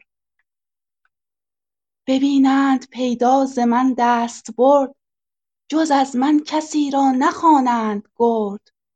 چنین گفت اغریرث هوشمند که گر بارمان را رسد زین گزند دل مرزبانانه شکسته شود. برین انجمن کار بسته شود. یکی مرد بی نام باید گزید که انگشت از آن پس نباید گزید. پر از رنگ شد روی پور پشنگ ز گفتار اغریرث آمدش ننگ. به روی دژم گفت با بارمان که جوشن بپوش و بزه کن کمان. تو باشی بر آن انجمن سرفراز به انگشت و دندان نیاید نیاز. بشد بارمان تا به دشت نبرد سوی قارن کاوه آواز کرد. کزین لشکر نوذر نامدار که داری که با مد کند کارزار؟ نگه کرد قارن به مردان مرد از آن انجمن تا که جوید نبرد. کس از نامدارانش پاسخ نداد مگر پیر گشته دلاور قباد. دژم گشت سالار بسیار هوش ز گفت برادر برآمد به جوش. ز خشمش سرشک اندر آمد به چشم. از آن لشکر گشن بد جای خشم که چندان جوان مردم جنگجوی که چندان جوان مردم جنگجوی یکی پیر جوید همی رزم اوی. دل قارن آزرده گشت از قباد میان دلیران زبان برگشاد که سال تو اکنون به جایی رسید که از جنگ دستت بباید کشید. بسیار سپاسگزارم. خانم لاله بسیار درست و خوب خواندی. این بخش رو چون جزئیات زیاد داره من رو ببخشایید که با توضیح بیشتر و دقیق تری میگم. بخش های پیشین رو هر ده تا بیت میپریدیم از روش یه بیتی که مهم بود در روند داستان توضیح می‌دادیم. ولی این بخش خیلی مهمه. حتی توی کلاس من اینا رو که می‌گفتم نقشه ایران رو با ویدیو پروژکشن مینداختم روی دیوار و اونجا روی نقشه توضیح می‌دادم که لشکر افراسیاب کجاست لشکر از شد که نوزر کجاست. بعد چون بخشای بعد پیچیده تر هم میشه. لشکر از کجای ایران حرکت می‌کنه کجا رو می‌گیره خیلی مهمه. یه کمی همراهی بفرمایید این بخش رو. من پوزش خواهم از خدمتتون. میگه سپیده چو از کوه سر برکشید طلایه به پیش دهستان رسید. طلایه لشکر اون بخشی است که جلوتر میره. طلایه اومد به دهستان رسید. میان دو لشکر دو فرسنگ بود. همه ساز و آرایش جنگ بود. دو تا صف رو تصور بفرمایید. این سو تورانیان این سو ایرانیان دو فرسنگ میان اینها فاصله است. یکی ترک بود نام او بارمان. همی خفته را گفت بیدارمان. باز ببینید فردوسی اینجا با نام بارمان یه بازی می‌کنه. میگه که این بارمان پهلوان ترک اینقدر آدم هوشیاری بوده و آماده ای بوده که به هر کی خواب بوده می‌گفته همیشه بیدار باشید همیشه هوشیار باشید. بیامد سپه را همی بنگ- بنگرید سراپرده شاه نوذر بدید. آمد. نگاه کرد و از دور لشکر شاه نوذر رو دید رفت پیش سالار توران سپاه. بهش گفتش که به دستوری شاه من شیروار بجویم از آن انجمن کارزار. اومد اجازه خواست از سالار لشکر که بره و با لشکر ایران بجنگه. نبرد تن به تن می‌کردن. اول قبل از اینکه جنگ به انبوه اتفاق بیفته یک پهلوان از این ور یک پهلوان از اون ور می و با همدیگه می جنگیدن پسر پشنگ یعنی افراسیاب بهش اجازه می‌خواد بده که این بره بجنگه. باز اغریرث اینجا پاشو می‌ذاره وسط. این مرد نیکونه ها که وجدان بیدار است در لشکر افراسیاب و همیشه رفتارش و تفکرش با آرام و با آهستگی و با اندیشه است. میاد میگه که گر بارمان را رسد زین گزند دل مرزبانان شکسته شود بر این انجمن کار بسته شود. یکی مرد بینام باید گزید که انگشت از آن پس نباید گزید. میگه بارمان آدم مهمیه اینو نفرستید اگه این کشته بشه ما دل لشکرمون پشت لشکرمون شکسته میشه. مجبوریم انگشتمون رو بگزیم. از ناراحتی انگشت بگزیم. یه آدم بینام رو بفرستید به جنگ. اینجا باز افراسیاب اون سبکساریش رو نشون میده. به روی دوژم گفت با بارمان که جوشن به پوش و بزه کن کمان. اصلا نادیده می‌گیره حرف اغریرث رو. تو باشی بران انجمن سرفراز به انگشت و دندان نیاید نیاز. تو میری و می‌بری این جنگ رو دیگه نیازی نیست ما انگشتمون رو گاز بگیریم. اصلا پاسخ رو نمی... نمیده و او رو جدی نمی‌گیره. بشد بارمان تا به دشت نبرد سوی قارن کاوه آواز کرد. رفت جلو پهلوان تورانی فریاد زد. قارن کاوگان پسر کاوه سپاه سالار لشکر است. الان دیگه این لشکر نوزر نامدار که داری که با من کند کارزار؟ به قارن میگه کیه که هماورد من باشه؟ یه پهلوانی بفرست با من بجنگه. حالا ببینید لشکر ایران زمین که همیشه پهلوانانش بر در شاهنامه بر تورانیان فائق میان. در جنگ دوازده رخ دیدیم یازده پهلوان ایرانی میرن یازده پهلوان توران رو شکست میدن. اینجا تو گویی که یزدان دو دستش ببست. انگاری که خداوند دست او رو بسته هیچ کیو نداره که بره دفاع بکنه از ایران. یه پیرمردی بلند میشه به اسم قباد. کس از نامدارانش پاسخ نداد مگر پیر گشته دلاور قباد. یه پیرمردی به نام قباد میاد و میگه من میرم میجنگم. قارم ناراحت میشه. دوژم گشت سالار بسیار هوش. ز گفت برادر برآمد به جوش. برادرش هم هست ظاهرا این قباد. ز خشمش سرشک اندر آمد به چشم. از عصبانیت اشکش سرازیر شد. از آن لشکر گو جای خشم. از این لشکر بود جای این بود که عصبانی بشه که هیچ کسی نامزد نشده برای نبرد کردن با بارمان. دل قارن آزرده گشت از قباد. میان دلیران زبان برگشاد. وسط این پهلوانان زبانش رو باز کرد. گفت که سال تو اکنون به جایی رسید که از جنگ دستت بباید کشید. یکی مرد آسوده چون بارمان جوان و گشاده دل و شادمان. سواری که دارد دل شیر نر همی برفرازد به خورشید سر. تو این مایور کت خدای سپاه. همی بر تو گردد همه رای شاه. به خون گر شود لعل ریش سپید شوند این دلیران همه ناامید. شکستن در آید بدین رزمگاه. پر از درد گردد دل نیکخواه. بهش میگه اگه تو بری بجنگی و ریش سپیدت خونی بشه این لشکر دل و جرأتشون از دست میدن. ما پشتمون میشکنه. حالا اینجا فردوسی رو ببینید چی میگه؟ فردوسی به ما میگه نگه کن که با قارن رزم زن چه گوید؟ قبادن در آن انجمن. به ما میگه که نگاه کنید ببینید قباد چه پاسخی میده. چون این داد پاسخ مرو را قباد که این چرخ گردان مرا داد داد. من از این زندگی دادم رو ستاندم حقم رو گرفتن. بدان ای برادر که تن مرگ راست. سر رزم زن سودن ترک راست. سر آدم جنگجو ساخته شده برای اینکه ترگ رو بساید برای اینکه کلاه خود جنگی روی سرش باشه. ز گاه خجست منوچهر باز از امروز بودم تنندر گداز. باز یعنی تا الان. از موقع منوچهر تا الان تن من در گداز بوده. کسی زنده بر آسمان نگذرد شکار است و مرگش همی بشکرد. همه ما شکارایی هستیم که مرگ ما رو شکار خواهد کرد. نخجیرایی هستیم که مرگ ما رو شکار خواهد کرد. حالا ببینیم در بخش بعدی نبرد میان پیرمرد ایرانی قباد و بارمان جوان و آماده و آسوده رو. بفرمایید اسخایی می‌کنم باز که طولانی شد چون جزئیات داره این بخش به ناچار یه کمی طولانی میشه. بفرمایید خواهش بسیار ممنون. علیرضا جان 20 بیت بخون عزیز. سلام. ادامهش بخونم یا بخش بعد رو شروع کنم؟ نبرد رو شروع کنم. همین. نه دیگه همین ادامهشو بخون. یکی باش. را برآورد به شمشیر هوش. بله. یکی را برآید به شمشیر هوش بدانگه که آید دو لشکر به جوش. تنش کرگس و شیر درنده راست سرش نیزه و تیغ برنده راست.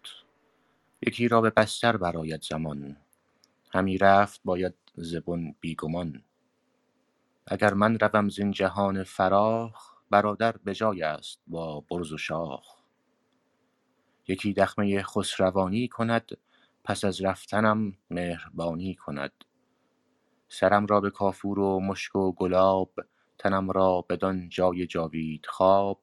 سپار ای برادر تو پدرود باش همیشه خردتار و تو پود باش. بگفت این و بگرفت نیزه به دست به آورد گه رفت. چون پیل مست چنین گفت با رزم زن بارمان که آورد پیشم سرت را زمان. ببایست ماندن که خود روزگار همی کرد با جان تو کارزار. چنین گفت مر بارمان را قباد که یک چند گیتی مرا داد داد. به جایی توان مرد کاید زمان بباید زمان یک زمان بی گمان. بیاید زمان یک زمان بی گمان. بگفت و برانگیخت شبدیز را نداد آرمیدن دل تیز را. نداد آرمیدن دل تیز را. ز شبگیر تا سایه گسترد هور همی این بران آن برین کرد زور. به فرجام پیروز شد بارمان به میدان به میدان جنگ اندر آمد دمان. یکی خشت زد بر سرین قباد که بند کمرگاه او برگشاد. ز اسپ اندر آمد نگونسار سر شد آن شیردل پیر سالار سر. بشد بارمان نزد افراسیاب شکفته دو رخسار با جاه و آب. یکی خلعتش داد کاندر جهان کس از کهتران نستد و نز مهان. چو کشته شد او قارن رزمجوی سپه را بیاورد و بنهاد روی. دو لشکر به سان دو دریای چین که شد جنب جنبان از ایشان زمین. بیامد دمان قارن رزم زن وزان روی گرسیوز پیلتن از آواز اسپان و گرد سپاه نه خورشید تابید روشن نه ماه درخشیدن تیغ الماسگون شده لعل و آهار داده به خون. به گردن درون همچو ابری پرآب که شنگرف بارد بر او آفتاب. خیلی ممنون جان خواهش می‌کنم. بسیار سپاسگزارم جناب علیرضا. و یه بار دیگه خوش آمد میگم به دوستان گرامی که در بخش شنوندگان همراه ما هستن. خیلی خو- خرسندم که داریم دوستان بزرگوار یک یک نام نمی‌برم که مباد نام کسی از قلم بیفتد و من شرمنده شوم ولی خیلی خرسندیم رو اعلام می‌کنم از اینکه دوستان گرامی استادان بزرگوارم هستن. هر کدام که آمادگی داشتن بیارن در بخش گویندگان و بخوانند. بله به حال دیدیم که قباد برادر را اه، وداع می کند از او خداحافظی می کند و میگه اگر مردم تو سرم رو به کافور و مشک و گلاب عرض شود که بشوی و تنم را به دان جای جاوید خواب سپار. ای برادر تو پدرود باش همیشه خرد تار و تو پود باش. مثل تار و پود باش با خرد. همیشه با خرد آمیخته و عجین باش. آخرین نصیحتش هست به برادر و بگفتین و بگرفت نیزه به دست به آوردگه رفت چون پیل مست. آمد در جلوی بارمان ایستاد. بارمان به قباد میگه که که آورد پیشم سرت را زمان. یعنی اینکه زمانه سر تو را پیش من آورده که من سر تو رو ببرم در واقع. ببایست ماندن که خود روزگار همی کرد با جان تو کارزار. نباید می اومدی باید میماندی که روزگار با جان تو در نبرده روزگار تو را شکار خواهد کرد با این آمدنت. اما قباد پاسخ حکیمانه ای میده. چون این گفت مر بارمان را قباد که یک چند گیتی مرا داد داد. داد من رو روزگار داد در این زمانی که زنده بودم. به جایی توان مرد کاید زمان بیاید زمان یک زمان بیگمان جایی که زمان آدم فرا برسد زمان مرگ آدم فرا برسه آدم میمیره و خواه ناخواه یه روزی زمان فرا می‌رسه یه روز زمان مرگ فرا می‌رسه. بسیار پاسخ آرام و حکیمانه ای میده و به گفت و برانگیخت شبدیز را نداد آرمیدن دل تیز را. شبدیز اسب خسرو پرویز است می‌دانیم در شاهنامه در خسرو شیرین ولی اینجا به صورت عام به همه اسبا گاهی اطلاق میشه. اینجا هم اسب سیاه خودش رو در واقع شبدیز رو که مانند شب از سیاه هست میتازد و به سوی بارمان می‌رود. از شبگیر تا سایه گسترد هور اینا با هم نبرد می‌کنن. از صبح خیلی زود تا موقعی که آفتاب برمیآید. سرانجام یکی خشت زد بر سرین قباد که بند کمرگاه او برگشاد. خشت به نیزه کوتاه میگن. این رو به توهیگاه یا کفل به اصطلاح قباد می‌زنه و قباد از اسب فرو میافتد. ز اسپندر آمد نگونسار سر. نگونسار سر قیده چگونه از اسب فرود افتاد؟ نگونسار سر فرود افتاد. یعنی وارونه افتاد از روی اسب. شدان شیر در پیر سالار سر. اینجا ترکیب واژه ر و ل و ببینید چقدر با سین و شین فردوسی اینو آورده بهش میگن واجارایی شدان شیر در شیر دل پیر سالار سر. تلفظش حتی سخت میشه از بس ر و لام داره. تکرار حرف ر و لام یکی از آرایه های بدیعی ادبیات پارسی است و بارمان برمیگرده پیش افراسیاب یکی خلعتش داد کن در جهان کس از کهتران نستد و نظمهان یه خلعتی افراسیاب به این داد که نه تالا کهتری اون خلعت رو تالا از کسی گرفته بود و نه مهتری تالا اون خلعت رو گرفته بود. و پس از این اتفاق جنگ به انبوه اتفاق میفته از اون ور بیامد دمان قارن رزم زن اوزان روی گرسیوز پیلتن سردار سپاه ایران قارن سردار سپاه توران گرسیوز بدنهاد. با انبوه لشکر به هم حمله می‌کنند. اینجا دیگه تقابل دو لشکر رو می‌بینید. درخشیدن تیغ الماسکون شده لعل و آهار داده به خون. یعنی این تیغ الماسکون این شمشیر قرمز شده از خون و آهار داده شده با خون در واقع. به گردندرون همچو ابری پراب که شنگرف بارد بر او آفتاب. این مثل ابری هستش که از آسمون داره جیوه میباره. شنگرف جیوه سرخه. از آسمون داره مثل باران شنگرف میباره. این خونهایی که در آسمون داره پاشیده میشه. حالا بخونید بخش بعدی رو. این جنگ بسیار دشوار میان لشکر 400 هزار نفری افراسیاب و لشکر 120 هزار نفری نوزر رو. بفرمید خواهش می‌کنم. بله. خانم شهرزاد بفرمایید شما بخونید. با سلام و ادب خدمت همه دوستان گرامی خصوصا استاد آقای ملکی که اینجا هر شب پیش ما هستن شب ما روز شما و وقتشون رو در اختیار ما می‌ذارن. پر از ناله کوس شد مغز میغ پر از آب شنگرف شد جان تیغ. به هر سو که قارون برافگند اسب همی تافت آهن چو آذرگشسپ تو گفتی که الماس مرجان فشاند. چه مرجان؟ که در کین همی جان فشاند. ز قارون چو افراسیاب آن بدید بزد اسپ و لشکر سوی او کشید. یکی رزم تا شب برآمد ز کوه بکردند و نامد دل از کین ستوه. چو شب تیره شد قارون رزم خواه بیاورد پیش دهستان سپاه. بر نوذر آمد به پرده سرای. ز خون برادر شده دل ز جای. ورا دید نوذر فرو ریخت آب. از آن میژه سیر نادیده خواب. چنین گفت کز مرگ سام سوار ندیدم روان را چنین سوگوار. چو خورشید بادا روان قباد تو را زین جهان جاودان بهره باد. بپرورد و ز مرگمان چاره نیست زمین را جزاز گور گهواره نیست.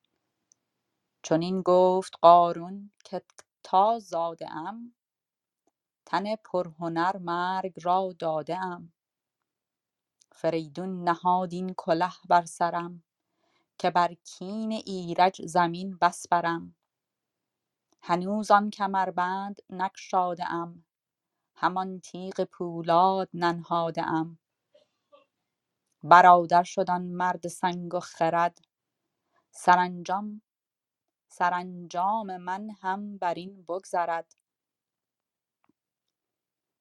انوشه بزی تو که امروز جنگ به چنگ اندر آورد پور پشنگ. چو از لشکرش گشت لختی تباه از آسودگان خواست چندی سپاه. مرا دید با گرزه گاوروی بیامد به نزدیک من جنگجوی به رویش بران گونه اندر شدم که با دیدگانش برابر شدم. یکی جادویی ساخت با من به جنگ که با چشم روشن نماند آب و رنگ. مرسی که به من اجازه خوندن دادین. بسیار سپاسگزارم. بله تقابل میان دو لشکر رو اینجا دیدیم که لشکر افراسیاب هم اینجا غالب هست. یعنی شکست آثار شکست از الان در لشکر ایران هویداست. قارن سپاسالار لشکر باز میگردد. پیش نوزر ورادید نوزر فرو ریخت آب. از آن مژه سیر نادیده خواب. حالا در بعضی از نسخه ها میژه آمده فرقی نمی‌کنه. میگه از این مژه هایی که خواب سیر نکرده بود نوزر چون چند روز درگیر این جنگ و اینا بود با این مژه ها شروع کرد گریستن و گفت که چون این گفت که از مرگ سام سوار ندیدم روان را چنین سوگوار. از زمانی که سام مرده بود تا کنون اینقدر دوباره سوگوار و ناراحت نشده بودم. چو خورشید بادا روان قباد تو را جاودان زین جهان بهره باد. به قارن میگه که یاد برادرت, برادرت گرامی باشه. روانش مثل خورشید همیشه تابنده باشه. در واقع تسلیت میگه به قارن. به پروردن از مرگمان چاره نیست. هیچ کدوممون در این زندگی که پرورده میشیم گریزی از مرگ نداریم. هممون میمیریم. جای دیگه هم گفته بود فردوسی که همه مرگ را زاده ایم. یعنی هممون زاده شدیم که یه روزی بمیریم. هیچ کدوم گریزی نداریم. زمین را جز از گور گهواره نیست. در این زمین چیزی هیچ گهواره به جز گور نیست. در نهایت جایی که در اون خواهیم آسود در گهواره گور خواهد بود. اینا رو در تسلیت قمباد به قول دکتر کزازی به بازی تسلیت به جاش میگن قمباد در قمباد به قارن اینا رو میگه. به حال قارن پاسخ میده میگه برادر شد. برادرم از دست رفت. آن مرگ سنگ و خرد. سرانجام من هم بر این بگذرد. انوشه بدی تو. انوشه بدی. بدی یعنی بادی. حالا خانم شهرزاد گرامی مهربانوی نیکونهاد نسخهشون انوشه بزی هست. یعنی تا جاودان زندگی کنی بزی. در نسخه نام باستان که من دارم میگه انوشه بدی. یعنی همیشه جاودان باشی. تو که امروز جنگ به تنگ اندر آورد پور پشنگ. گزارش جنگ رو میده به نوزر. میگه پسر پشنگ جنگ رو به تنگ آورد. یعنی جنگ به انبوه اتفاق افتاد. به ما حمله کرد. چو از لشکرش گشت لختی تباه از آسودگان خواست چندی سپاه. وقتی تعدادی از لشکر او کشته شدن لشکریان تازه نفس آورد. خب دیدیم لشکر افراسیاب سه برابر لشکر نوزر هست در این بخش. لشکریان تازه نفس رو آورد مرا دید با گرزه گاوروی بیامد به نزدیک من جنگجوی. افراسیاب منو دید و به من حمله کرد به من نزدیک من شد. به رویش بدان گونه اندر شدم که با دیدگانش برابر شدم. یه جوری شد که با هم چشم دو چشم شدیم با افراسیاب. حالا ببینیم که تو بقیه گزارش گزارشی که به نوزر میده قارن چه چیزهایی خواهد گفت در مورد رویارویی خودش با افراسیاب؟ بفرمید جناب امید گرامی. بله علی آقا نوبتشون هست. بفرمایید علی آقا به عنوان آخرین نفر بخوانید. مرسی با درود به همه دوستان. دوباره فرصتی شد و باز هم ما نفر آخر بودیم. اگر لطف کنید بگید از کدوم بیت من باید بخونم. یکی جادویی ساخت با من به جنگ فکر بله می‌کنم. بله دقیقا همونجا یکی جادویی ساخت با من به جنگ که با چشم روشن نماند آب و رنگ. شب آمد جهان سر به سر تیره گشت. مرا بازو از کوفتن خیره گشت. تو گفتی زمانه سرآید همی هوا زیر خاک اندر آید همی ببایست برگشتن از رزمگاه که گرد سپه بود و شب شد سیاه. برآسود پس لشکر از هر دو روی برفتند روز دوم جنگجوی. رده برکشیدند ایرانیان چنان چون بود ساز جنگ کیان. چو افراسیاب آن سپه را بدید بزد کوس رویین و صف برکشید. چنان شد ز گرد سواران جهان که خورشید گفتی شد اندر نهان. دهاده برآمد ز هر دو گروه بیابان نبود ایچ پیدا ز کوه. برانسان سپه بر هم آویختند چو رود روان خون همی ریختند. و هر سو که قارن شدی رزمخواه فرو ریختی خون ز گر- ز گرد سپاه. کجا خاستی گرد افراسیاب همه خون شدی دشت دشت چون رود آب. سرانجام نوذر ز قلب سپاه بیامد به نزدیک او رزمخواه چنان نیزه بر نیزه انداختند سنان یک به دیگر برافراختند که بر هم نپیچد بر آن گونه مار. شهان را چنین کی بود کارزار؟ چنین تا شب چنین تا شب تیره آمد به تنگ بر او خیره شد دست پور پشنگ. از ایران سپه بیشتر خسته شد وزان روی پیکار پیوسته شد. به بیچارگی روی برگاشتند به هامون برافگنده بگذاشتند. دل نوذر از غم پر از درد بود که تاجش ز اختر پر از گرد بود. چو از دشت بنشست آوای کوس بفرمود تا پیش او رفت طوس بشد طوس و گستهم با او به وهم لبان پر ز باد و روان پر ز غم. بگفت آنک در دل مر در دل مرا درد چیست همی گفت چندی و چندی گریست. از اندرز فرخ پدر یاد کرد پر از خون جگر لب پر از باد کرد باد سرد. بسیار متشکرم. مرسی. ببخشید عذر می‌خوام. من آمادگی نداشتم. اینا ابیات رو برای اولین بار توی زندگیم داشتم می‌دیدم. عذر می‌خوام. مرسی. هم خیلی عالی خوندید و هم خیلی صدای قشنگی دارید. بله سپاسگزارم. بسیار صدای خوبی دارن جناب علی و از همون صداهایی است که تا بن جان نفوذ می‌کند و بسیار مناسب شاهنامه خوانی سپاسگزارم از بزرگوارانی که همراهی می‌کنن این چنین با ما.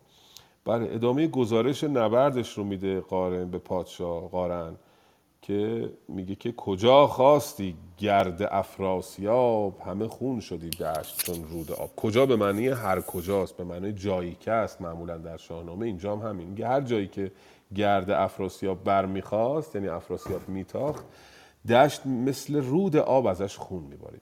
من فکر کنم چند بیت زیاد آمدم پایین. یه چند بیت بالاتر رو گفتم که وقتی که قارن با افراسیاب روبرو شدن داره گزارش میده به نوزر یکی جادویی ساخت با من به جنگ که با چشم روشن نماند آب و رنگ.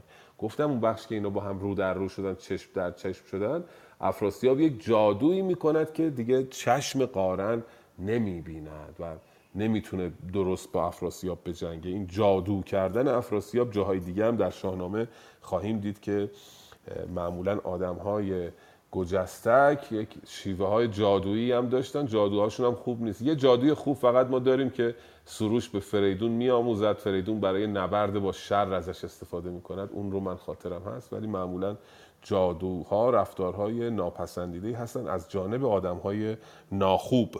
بله. و پایینتر گزارش میده چنان نیزه بر نیزه آویختند سنان یک به دیگر برامیختند که بر هم نپیچد از آن گونه مار. شهان را چنین کی بود کارزار یه جوری شد جنگ که این نیزه ها یه جوری به هم میپیچید که انگار مار در مار میپیچد. و اینجوری نبوده هیچ وقت نبرد شاهان ایرانی. همیشه ایرانیان پیروز هستند در جنگ ها در آینده خواهیم دید. ولی اینجا مغلوب شدن و به دشواری افتاده سپاه ایران. از ایران سپه بیشتر خسته شد. خسته به معنی مجروحه به معنی زخمیه در شاهنامه. اوزان روی پیکار پیوسته شد. پیکار همینجوری ادامه پیدا کرد. جنگ در واقع داره مغلوبه میشه. سپاه دشمن سپاه تورانیان غالب هستند بر سپاه ایرانیان و ایرانیان بیشتر خسته شدند. به بیچارگی روی برگاشتند. ایرانیان عقب نشینی کردند به خاطر اینکه بیچاره شدند و در واقع چاره ای نداشتند و در واقع رو به شکست گذاشته بودن برگشتند به هامون بر افگنده بگذاشتند. حتی جنازه ها و زخمی رو هم توی بیابان رها کردند و برگشتند. دل نوزر از غم پر از درد بود که تاجش از اختر پر از گرد بود. تاج او به جای که اختر روش باشه پر از گرد برش نشسته بود. یعنی سرنوشت خوبی دنیا برای نوزر رقم نزده در این جنگ. چو از دشت بنشست آوای کوس بفرمود تا پیش او رفت توس وقتی سر و صدای جنگ آرام شد دستور داد که توس بیاد پیشش. توس اینجا پاشو می‌ذاره توی شاهنامه دوستان گرامی. در آینده توس سپه سالار ایران خواهد بود و پسر نوزر هستش. اینجا توس رو صدا می‌کنه. بشد توس و گستهم با او به هم. گستهم هم یه پسر دیگه نوزر هست. این دوتا پسرای شاه نوزر هستند. لبان پرز باد و روان پرز غم. حالا ببینید جناب امید فکر کنم که 15 تا بیت مانده به پایان این بخش که برسیم به جنگ نوزر با افراسیاب در بار سوم. ساعت هم 11 و 13 دقیقه است. نمی‌دانم صلاح می‌دانید اینا رو بخوانیم یا همینجا تمام کنیم و بقیه داستان رو بگذاریم برای نشست بعدی خودتون تصمیم بگیرید. سپاسگزارم. خواهش می‌کنم. من خودم نخوندم. می‌خوام این 15 بیت من بخونم. اگه اجازه بفرمایید. خواهش می‌کنم.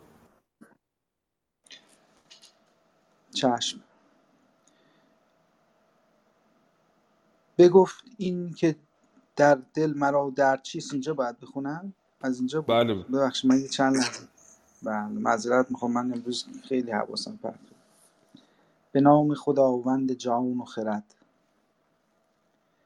بگفتین که در دل مرا درد چیست؟ همی گفت چندی و چندی گریست. از اندرز فرخ پدر یاد کرد. پر از خون جگر لب پر از باد سرد. کجا بودش که از ترک و چین سپاهی بیاید بدیران زمین؟ وزیشان تو را دل شود دردمند بسی بر سپاه تو آید گزند. ز گفتار شاه آمد اکنون نشان فراز آمد آن روز مردم کشان. کس از نامه نامداران نخواند که چندین سپه کس ز ترکان براند. شما را سوی پارس باید شدن شبستان بیاوردن و آمدن. وزآنجا کشیدن سوی راد کوه بدان کوه البرز بردن گروه. از ایدر به راه سپاهان روید. وزین لشکر خویش پنهان روید. نباید که آید شما را گزند. ازین بدکنش جادوی بدپسند. چو گردند آگاه ایرانیان از آن پس نبینند. از آن پس نبندند کین را میان ز کار شما دل شکسته شوند. بدین خستگی نیز خسته شوند. ز تخم فریدون مگر یک دو تن؟ برد جان ازین بی شمار انجمن. ندانم که دیدار باشد جزین یک امشب بکوبیم دست پسین. شب و روز دارید کار آگهان بجویید هشیار کار جهان. ازین لشکر ار بد دهند آگهی شود تیره این فر شاهنشهی. شما دل مدارید بس مستمند که تا بد چنین بود چرخ بلند. تا اینجا باید میخوندم جناب ملکی؟ چهار تا بیت دیگه هم هست که اینو من خودم می‌خوانم که منم بی نصیب نمونم توضیح میدم بعد رسیدم این پایین چهار تا هم می‌خونم چون وقت دیگه زیاد نمانده با اجازهتون بهتر از وقت بهره بگیریم. در این لحظه که جنگ احساس می‌کنه نوذر داره به ضرر ایرانیان تمام میشه پسرانش رو فرا می‌خواند. توس و گستهم رو به اینا میگه که از اندرز فرخ پدر یاد کرد پر از خون جگر لب پر از باد سر. یادآوری می‌کنه اندرز منوچهر رو و پیشبینی که کرده بود خاطرتون هست چند صفحه پیش که به نوذر گفته بود که تورانیان به ما حمله خواهند کرد و روزگار بر ما ایرانیان تیره خواهد شد. کجا گفته بودش که از ترک و چین سپاهی بیاید به ایران زمین؟ و زیشان تو را دل شود دردمند. بسی بر سپاه تو آید گزند. یه پدر گفته بودش که از ترک و چین یه سپاهی میاد که دمار از روزگار تو بر میارد ز گفتار شاه آمد اکنون نشان. فراز آمد آن روز گردن کشان. فراز آمد یعنی فرا رسید اون روزی که شاه پیش بینی کرده بود. کس از نامه نامداران نخواند که چندین سپه کس ز ترکان براند. هیچ کسی در تاریخ نشنیده است که همچین سپاهی از سرزمین ترکان حمله بکنه به ایران. شما را سوی پارس باید شدن.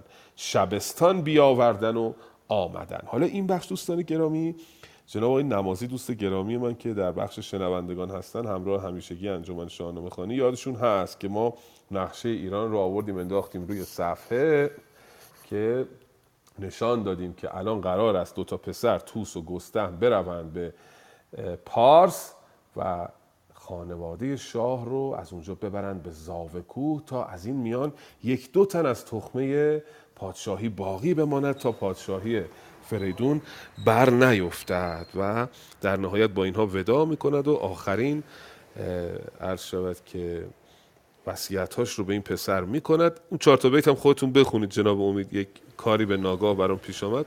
اون چهار تا بیت آخر رو زحمتش رو بکشید. بله خواهش می‌کنم. از این لشکر بد دهند آگهی شود تیره این فر شاهنشهی. شما دل مدارید بس مستمند که چنین بود چرخ بلند.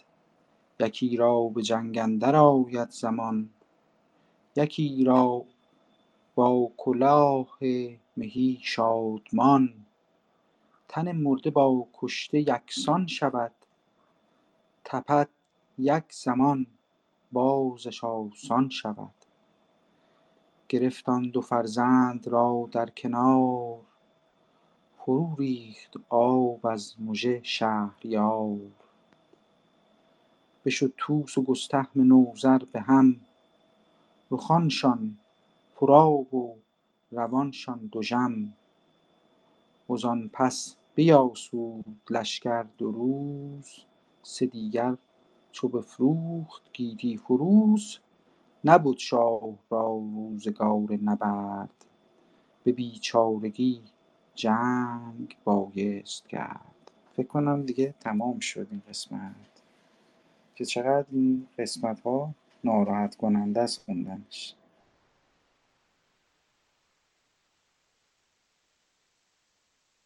خب فکر کنم جناب ملکی براش این کاری پیش اومد. من در این فرصت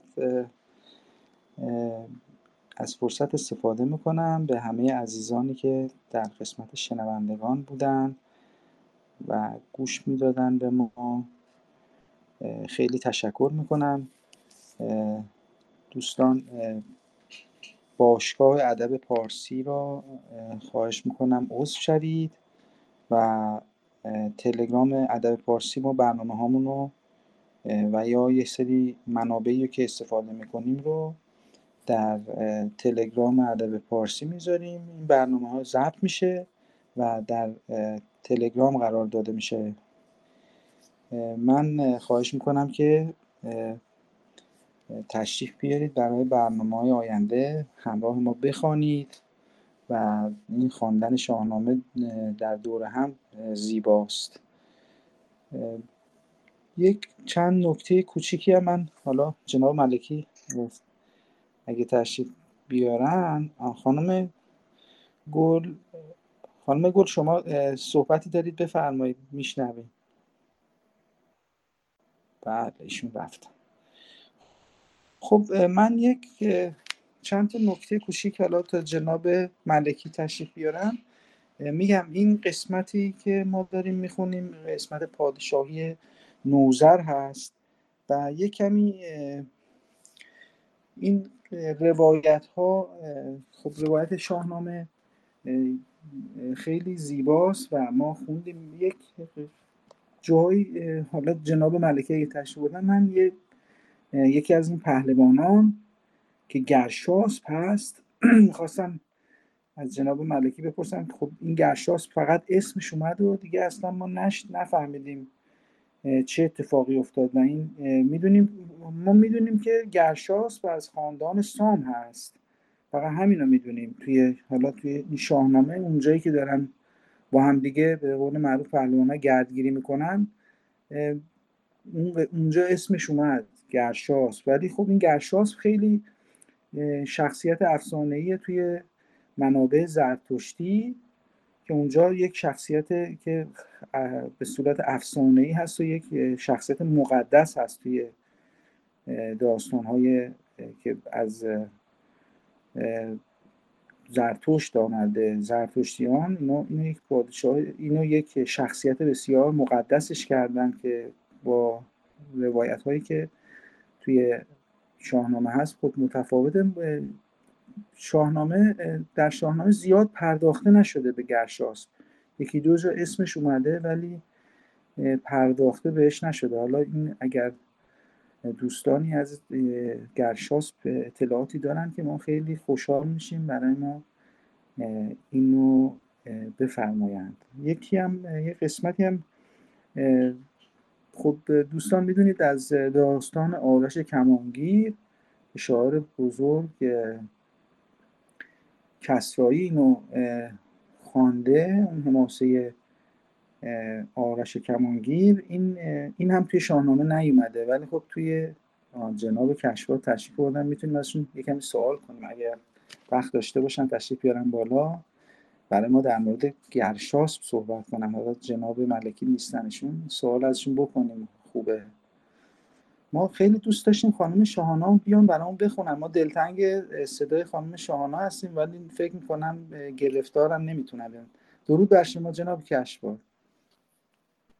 عرض ادب و احترام. من الان موقعیتم مناسب صحبت کردن نیست. یه سه یا چهار یا نهایتا پنج دقیقه دیگه خدمتتون خواهم رسید. بله پس خدمتتون می‌رسیم. خب من ادامه میدم. این حماسه آرش کمانگیر توی یک سری از نوشته های دوران اسلامی از روایت کهن ایرانیه که حالا اونجا این قهرمانی به نام آرش هست که نه در دوره نوزر در دوره منوچهر ازش سخن به میان آمده که در زمان حالا طبق اون روایت های کهن ایرانی که ازش توی شاهنامه اصلا نیومده ایشان در زمان منوچهر شاهه که وقتی افراسیاب حمله می‌کنه میاد حمله می‌کنه و اینا جنگ خیلی سختی بینشون در می‌گیره و یک زمانی میشه که دیگه اینا واقعا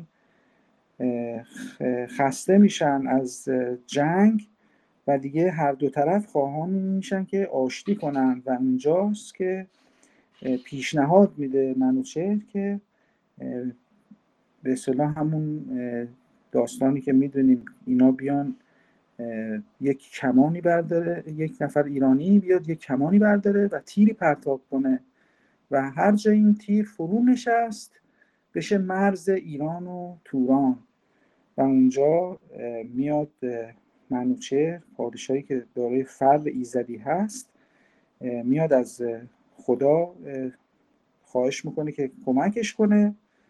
بعد سپندارمز میاد به منوچهر فرمان میده که یک تیر و کمانی رو به صورت خاصی اونو تهیه کنن که چوب این تیر و کمان از یک جنگل هایی هست. پر آن از پر عقابه و آهن آن از کانی هایی که مخصوص هست و آرش پهلوان ایرانی انجام این رو به عهده می‌گیره و تمام نیروی خودش رو در آن تیر می‌گذاره و تیر رو رها می‌کنه و این تیر که در سپیده دم رها میشه آنقدر میره و ایزد بادم به یاری اون میاد و در غروب آفتاب در سرزمین بلخ به نام در ناحیه به نام گوزگان که اینم اتفاقا این منطقه توی تاریخ بیهقی خیلی در موردش صحبت هست. جایی هست که پادشاهان سلطان محمود اونجا خیلی بوده و گردگیری کرده و محلش بوده. در اونجا در کنار جیهون به یه درخت گردو میشینه و در اونجا میشه مرز ایران و توران. حالا اینم گفتم خالی از لطف نیست. ما داستان منوچهرشاه رو تموم کردیم. این بگیم که حالا آرش در زمان چه اتفاقی افتاد تو زمان پادشاهی منوچهر هست که این روایت کلا توی شاهنامه نیومده و متفاوته. توی روایت شاهنامه همونجوری که خوندیم منوچهر فوت می‌کنه و پسرش نوزر به پادشاهی می‌رسه. یعنی توی شاهنامه منوچهر یه پادشاه که خیلی بختیار بوده در زمان خودش شکست میده خونخواهی می‌کنه از پدر خودش و به سلامتی شست سالش رو میاد و پادشاهیشو می‌کنه و در زمان و بعد که به فرزندش نوزر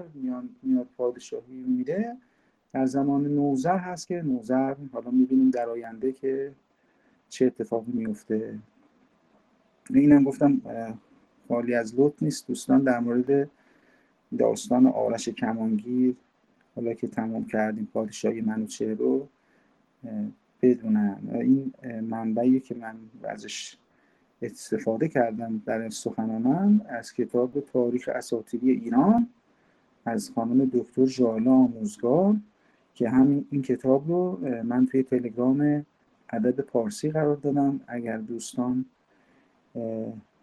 می‌خوان که اطلاعات بیشتری داشته باشن در زمینه این اساطیر می‌تونن این کتاب رو از تلگرام ادب پارسی بارگذاری کنم خیلی متشکر هستم جناب علی شما صحبتی داریم خیلی عضو می‌خوام. اشاره کردید به شعر آرش کمانگیر. خب برای من از دوران دبستان خاطره خیلی قشنگی شعر آرش کمانگیر. می‌دونم که کلابتون برای شاهنامه خونیه ولی فکر می‌کنم برای جوانای ما دریچه که بتونن از اون به شاهنامه برسن همین شعر آرش کمانگیره. اون داستان حماسی که توش هست فوقالعاده جذابه. و از اونجایی که من این شعر رو خیلی خوب بلدم اگر دوست داشتید توی فرصت دیگه ای من این شعر رو براتون بخونم. حتما ما برنامه بعد میگیم اول شما اگر حضور پیدا کردین برام بخونید این داستان زیبا جناب کشباد ما در خدمتون هستیم. سوال داشتم من در مورد گر... شخصیت گرشاس می‌خواستیم ازتون سوال کنیم در قربان من درود مجدد میفرستم و پوزش می‌خوام که اگر صدای محیطی که مقدار آزار دهنده هست م... م... یک نکته می‌خواستم اشاره کنم درباره آرش و این پرتاب تیر شما سرزمین گوزگانان رو محل فرود تیر نام بردید. حالا که با اختلاف قاطبه مورخین و کسانی که در اصول تحقیق می‌کنن مرز رو نام بردن و اون گوزگانانی که شما فرمودید این تیر در یک گوزبن یعنی یک درخت گردو فرود میاد و فکر می‌کنم این اشتباه به این خاطر بوده که شما گوزگانان رو با این خلط کردید. فکر می‌کنم البته فکر می‌کنم.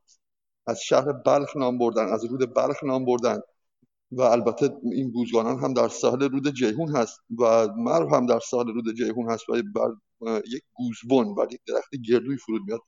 درباره گرشاست هم حالا نمی‌دونم در این باره آیا فرمایشی دارید که اضافه بکنید یا نه؟ بله من این مطلب از همین کتاب تاریخ اساطیر ایران کنم شما درست میفرمایید. گفته در ناحیه‌ای به نام گوزگان در کنار جیهون بر درخت گردوی میشینه. درست میفرمایید شما. من درست نفهمیدم این مطلب و خیلی ممنون که یادآوری کرد. ما تو همین پادشاهی نوزر زمانی که این پهلوانان خلاصه می‌خوان رو در روی هم قرار گرفتن یه جایی اسمی از گرشاس اومد و من خیلی چون علاقه دارم این شخصیت گرشاس رو یکم بیشتر بشناسم سوالم این بود که حالا این گرشاس بالاخره اینجا توی منبع فردوسی بزرگ کی بوده؟ همین که من گفتم یکی از همین از خاندان یه شخصی از خاندان سام هست ظاهرا ولی منابع زرتشتی خب می‌دونیم خیلی متفاوت شخصیتش. می‌خواستم ببینم شما مطلبی در مورد گرشاس دارید که توی شاهنامه دیگه چه کجا ازش می‌خواستم اینو خدمتتون عرض بکنم که گرشاسبی که در شاهنامه آمده که در یک موضع یکی از پادشاهان اساطیری است و در موضع دیگر یکی از پهلوانانی که در سپاه منوچر هستند و همراه سرو و قارن از ایشان نام برده شده متفاوت است از گرشاسب اسطوره‌ای پهلوان اسطوره‌ای ما که نیای بزرگ رستم هست و اسدی توسی هم منظومه گرشاسب نامه رو به نام او و پهلوانی های او به نظم در آورده و لقبش نریمان هست گفتن لقبش سام هم هست بعضی گفتن از خاندان سام هست و چون این اطلاعاتی درباره اون هست. اما باید اینو اشاره بکنم که در اوستا از این پهلوان نام برده شده و آنچه در اساطیر ملی ما به ویژه در شاهنامه فردوسی پهلوانی به رستم نسبت داده شده ما باید بدونیم که در اوستا تمام این پهلوانی ها سهل است بلکه بیشتر به گرشاس نسبت داده شده کارهایی که او کرده. و از اونجایی که نام رستم در اوستا نیامده و تدوین کنندگان اوستا به واسطه اون بغضی که نسبت به رستم داشتن به واسطه اون جنگی که با اسفندیار شاهزاده زرتشتی و گستراننده دین بهی داشته حالا گفتن که از رستم بدین خاطر یا به خاطرهای دیگری نام نبردن این پهلوانی ها منصوب هست به گرشاس و معنیش هم دارنده اسب لاغر هست گرشسب و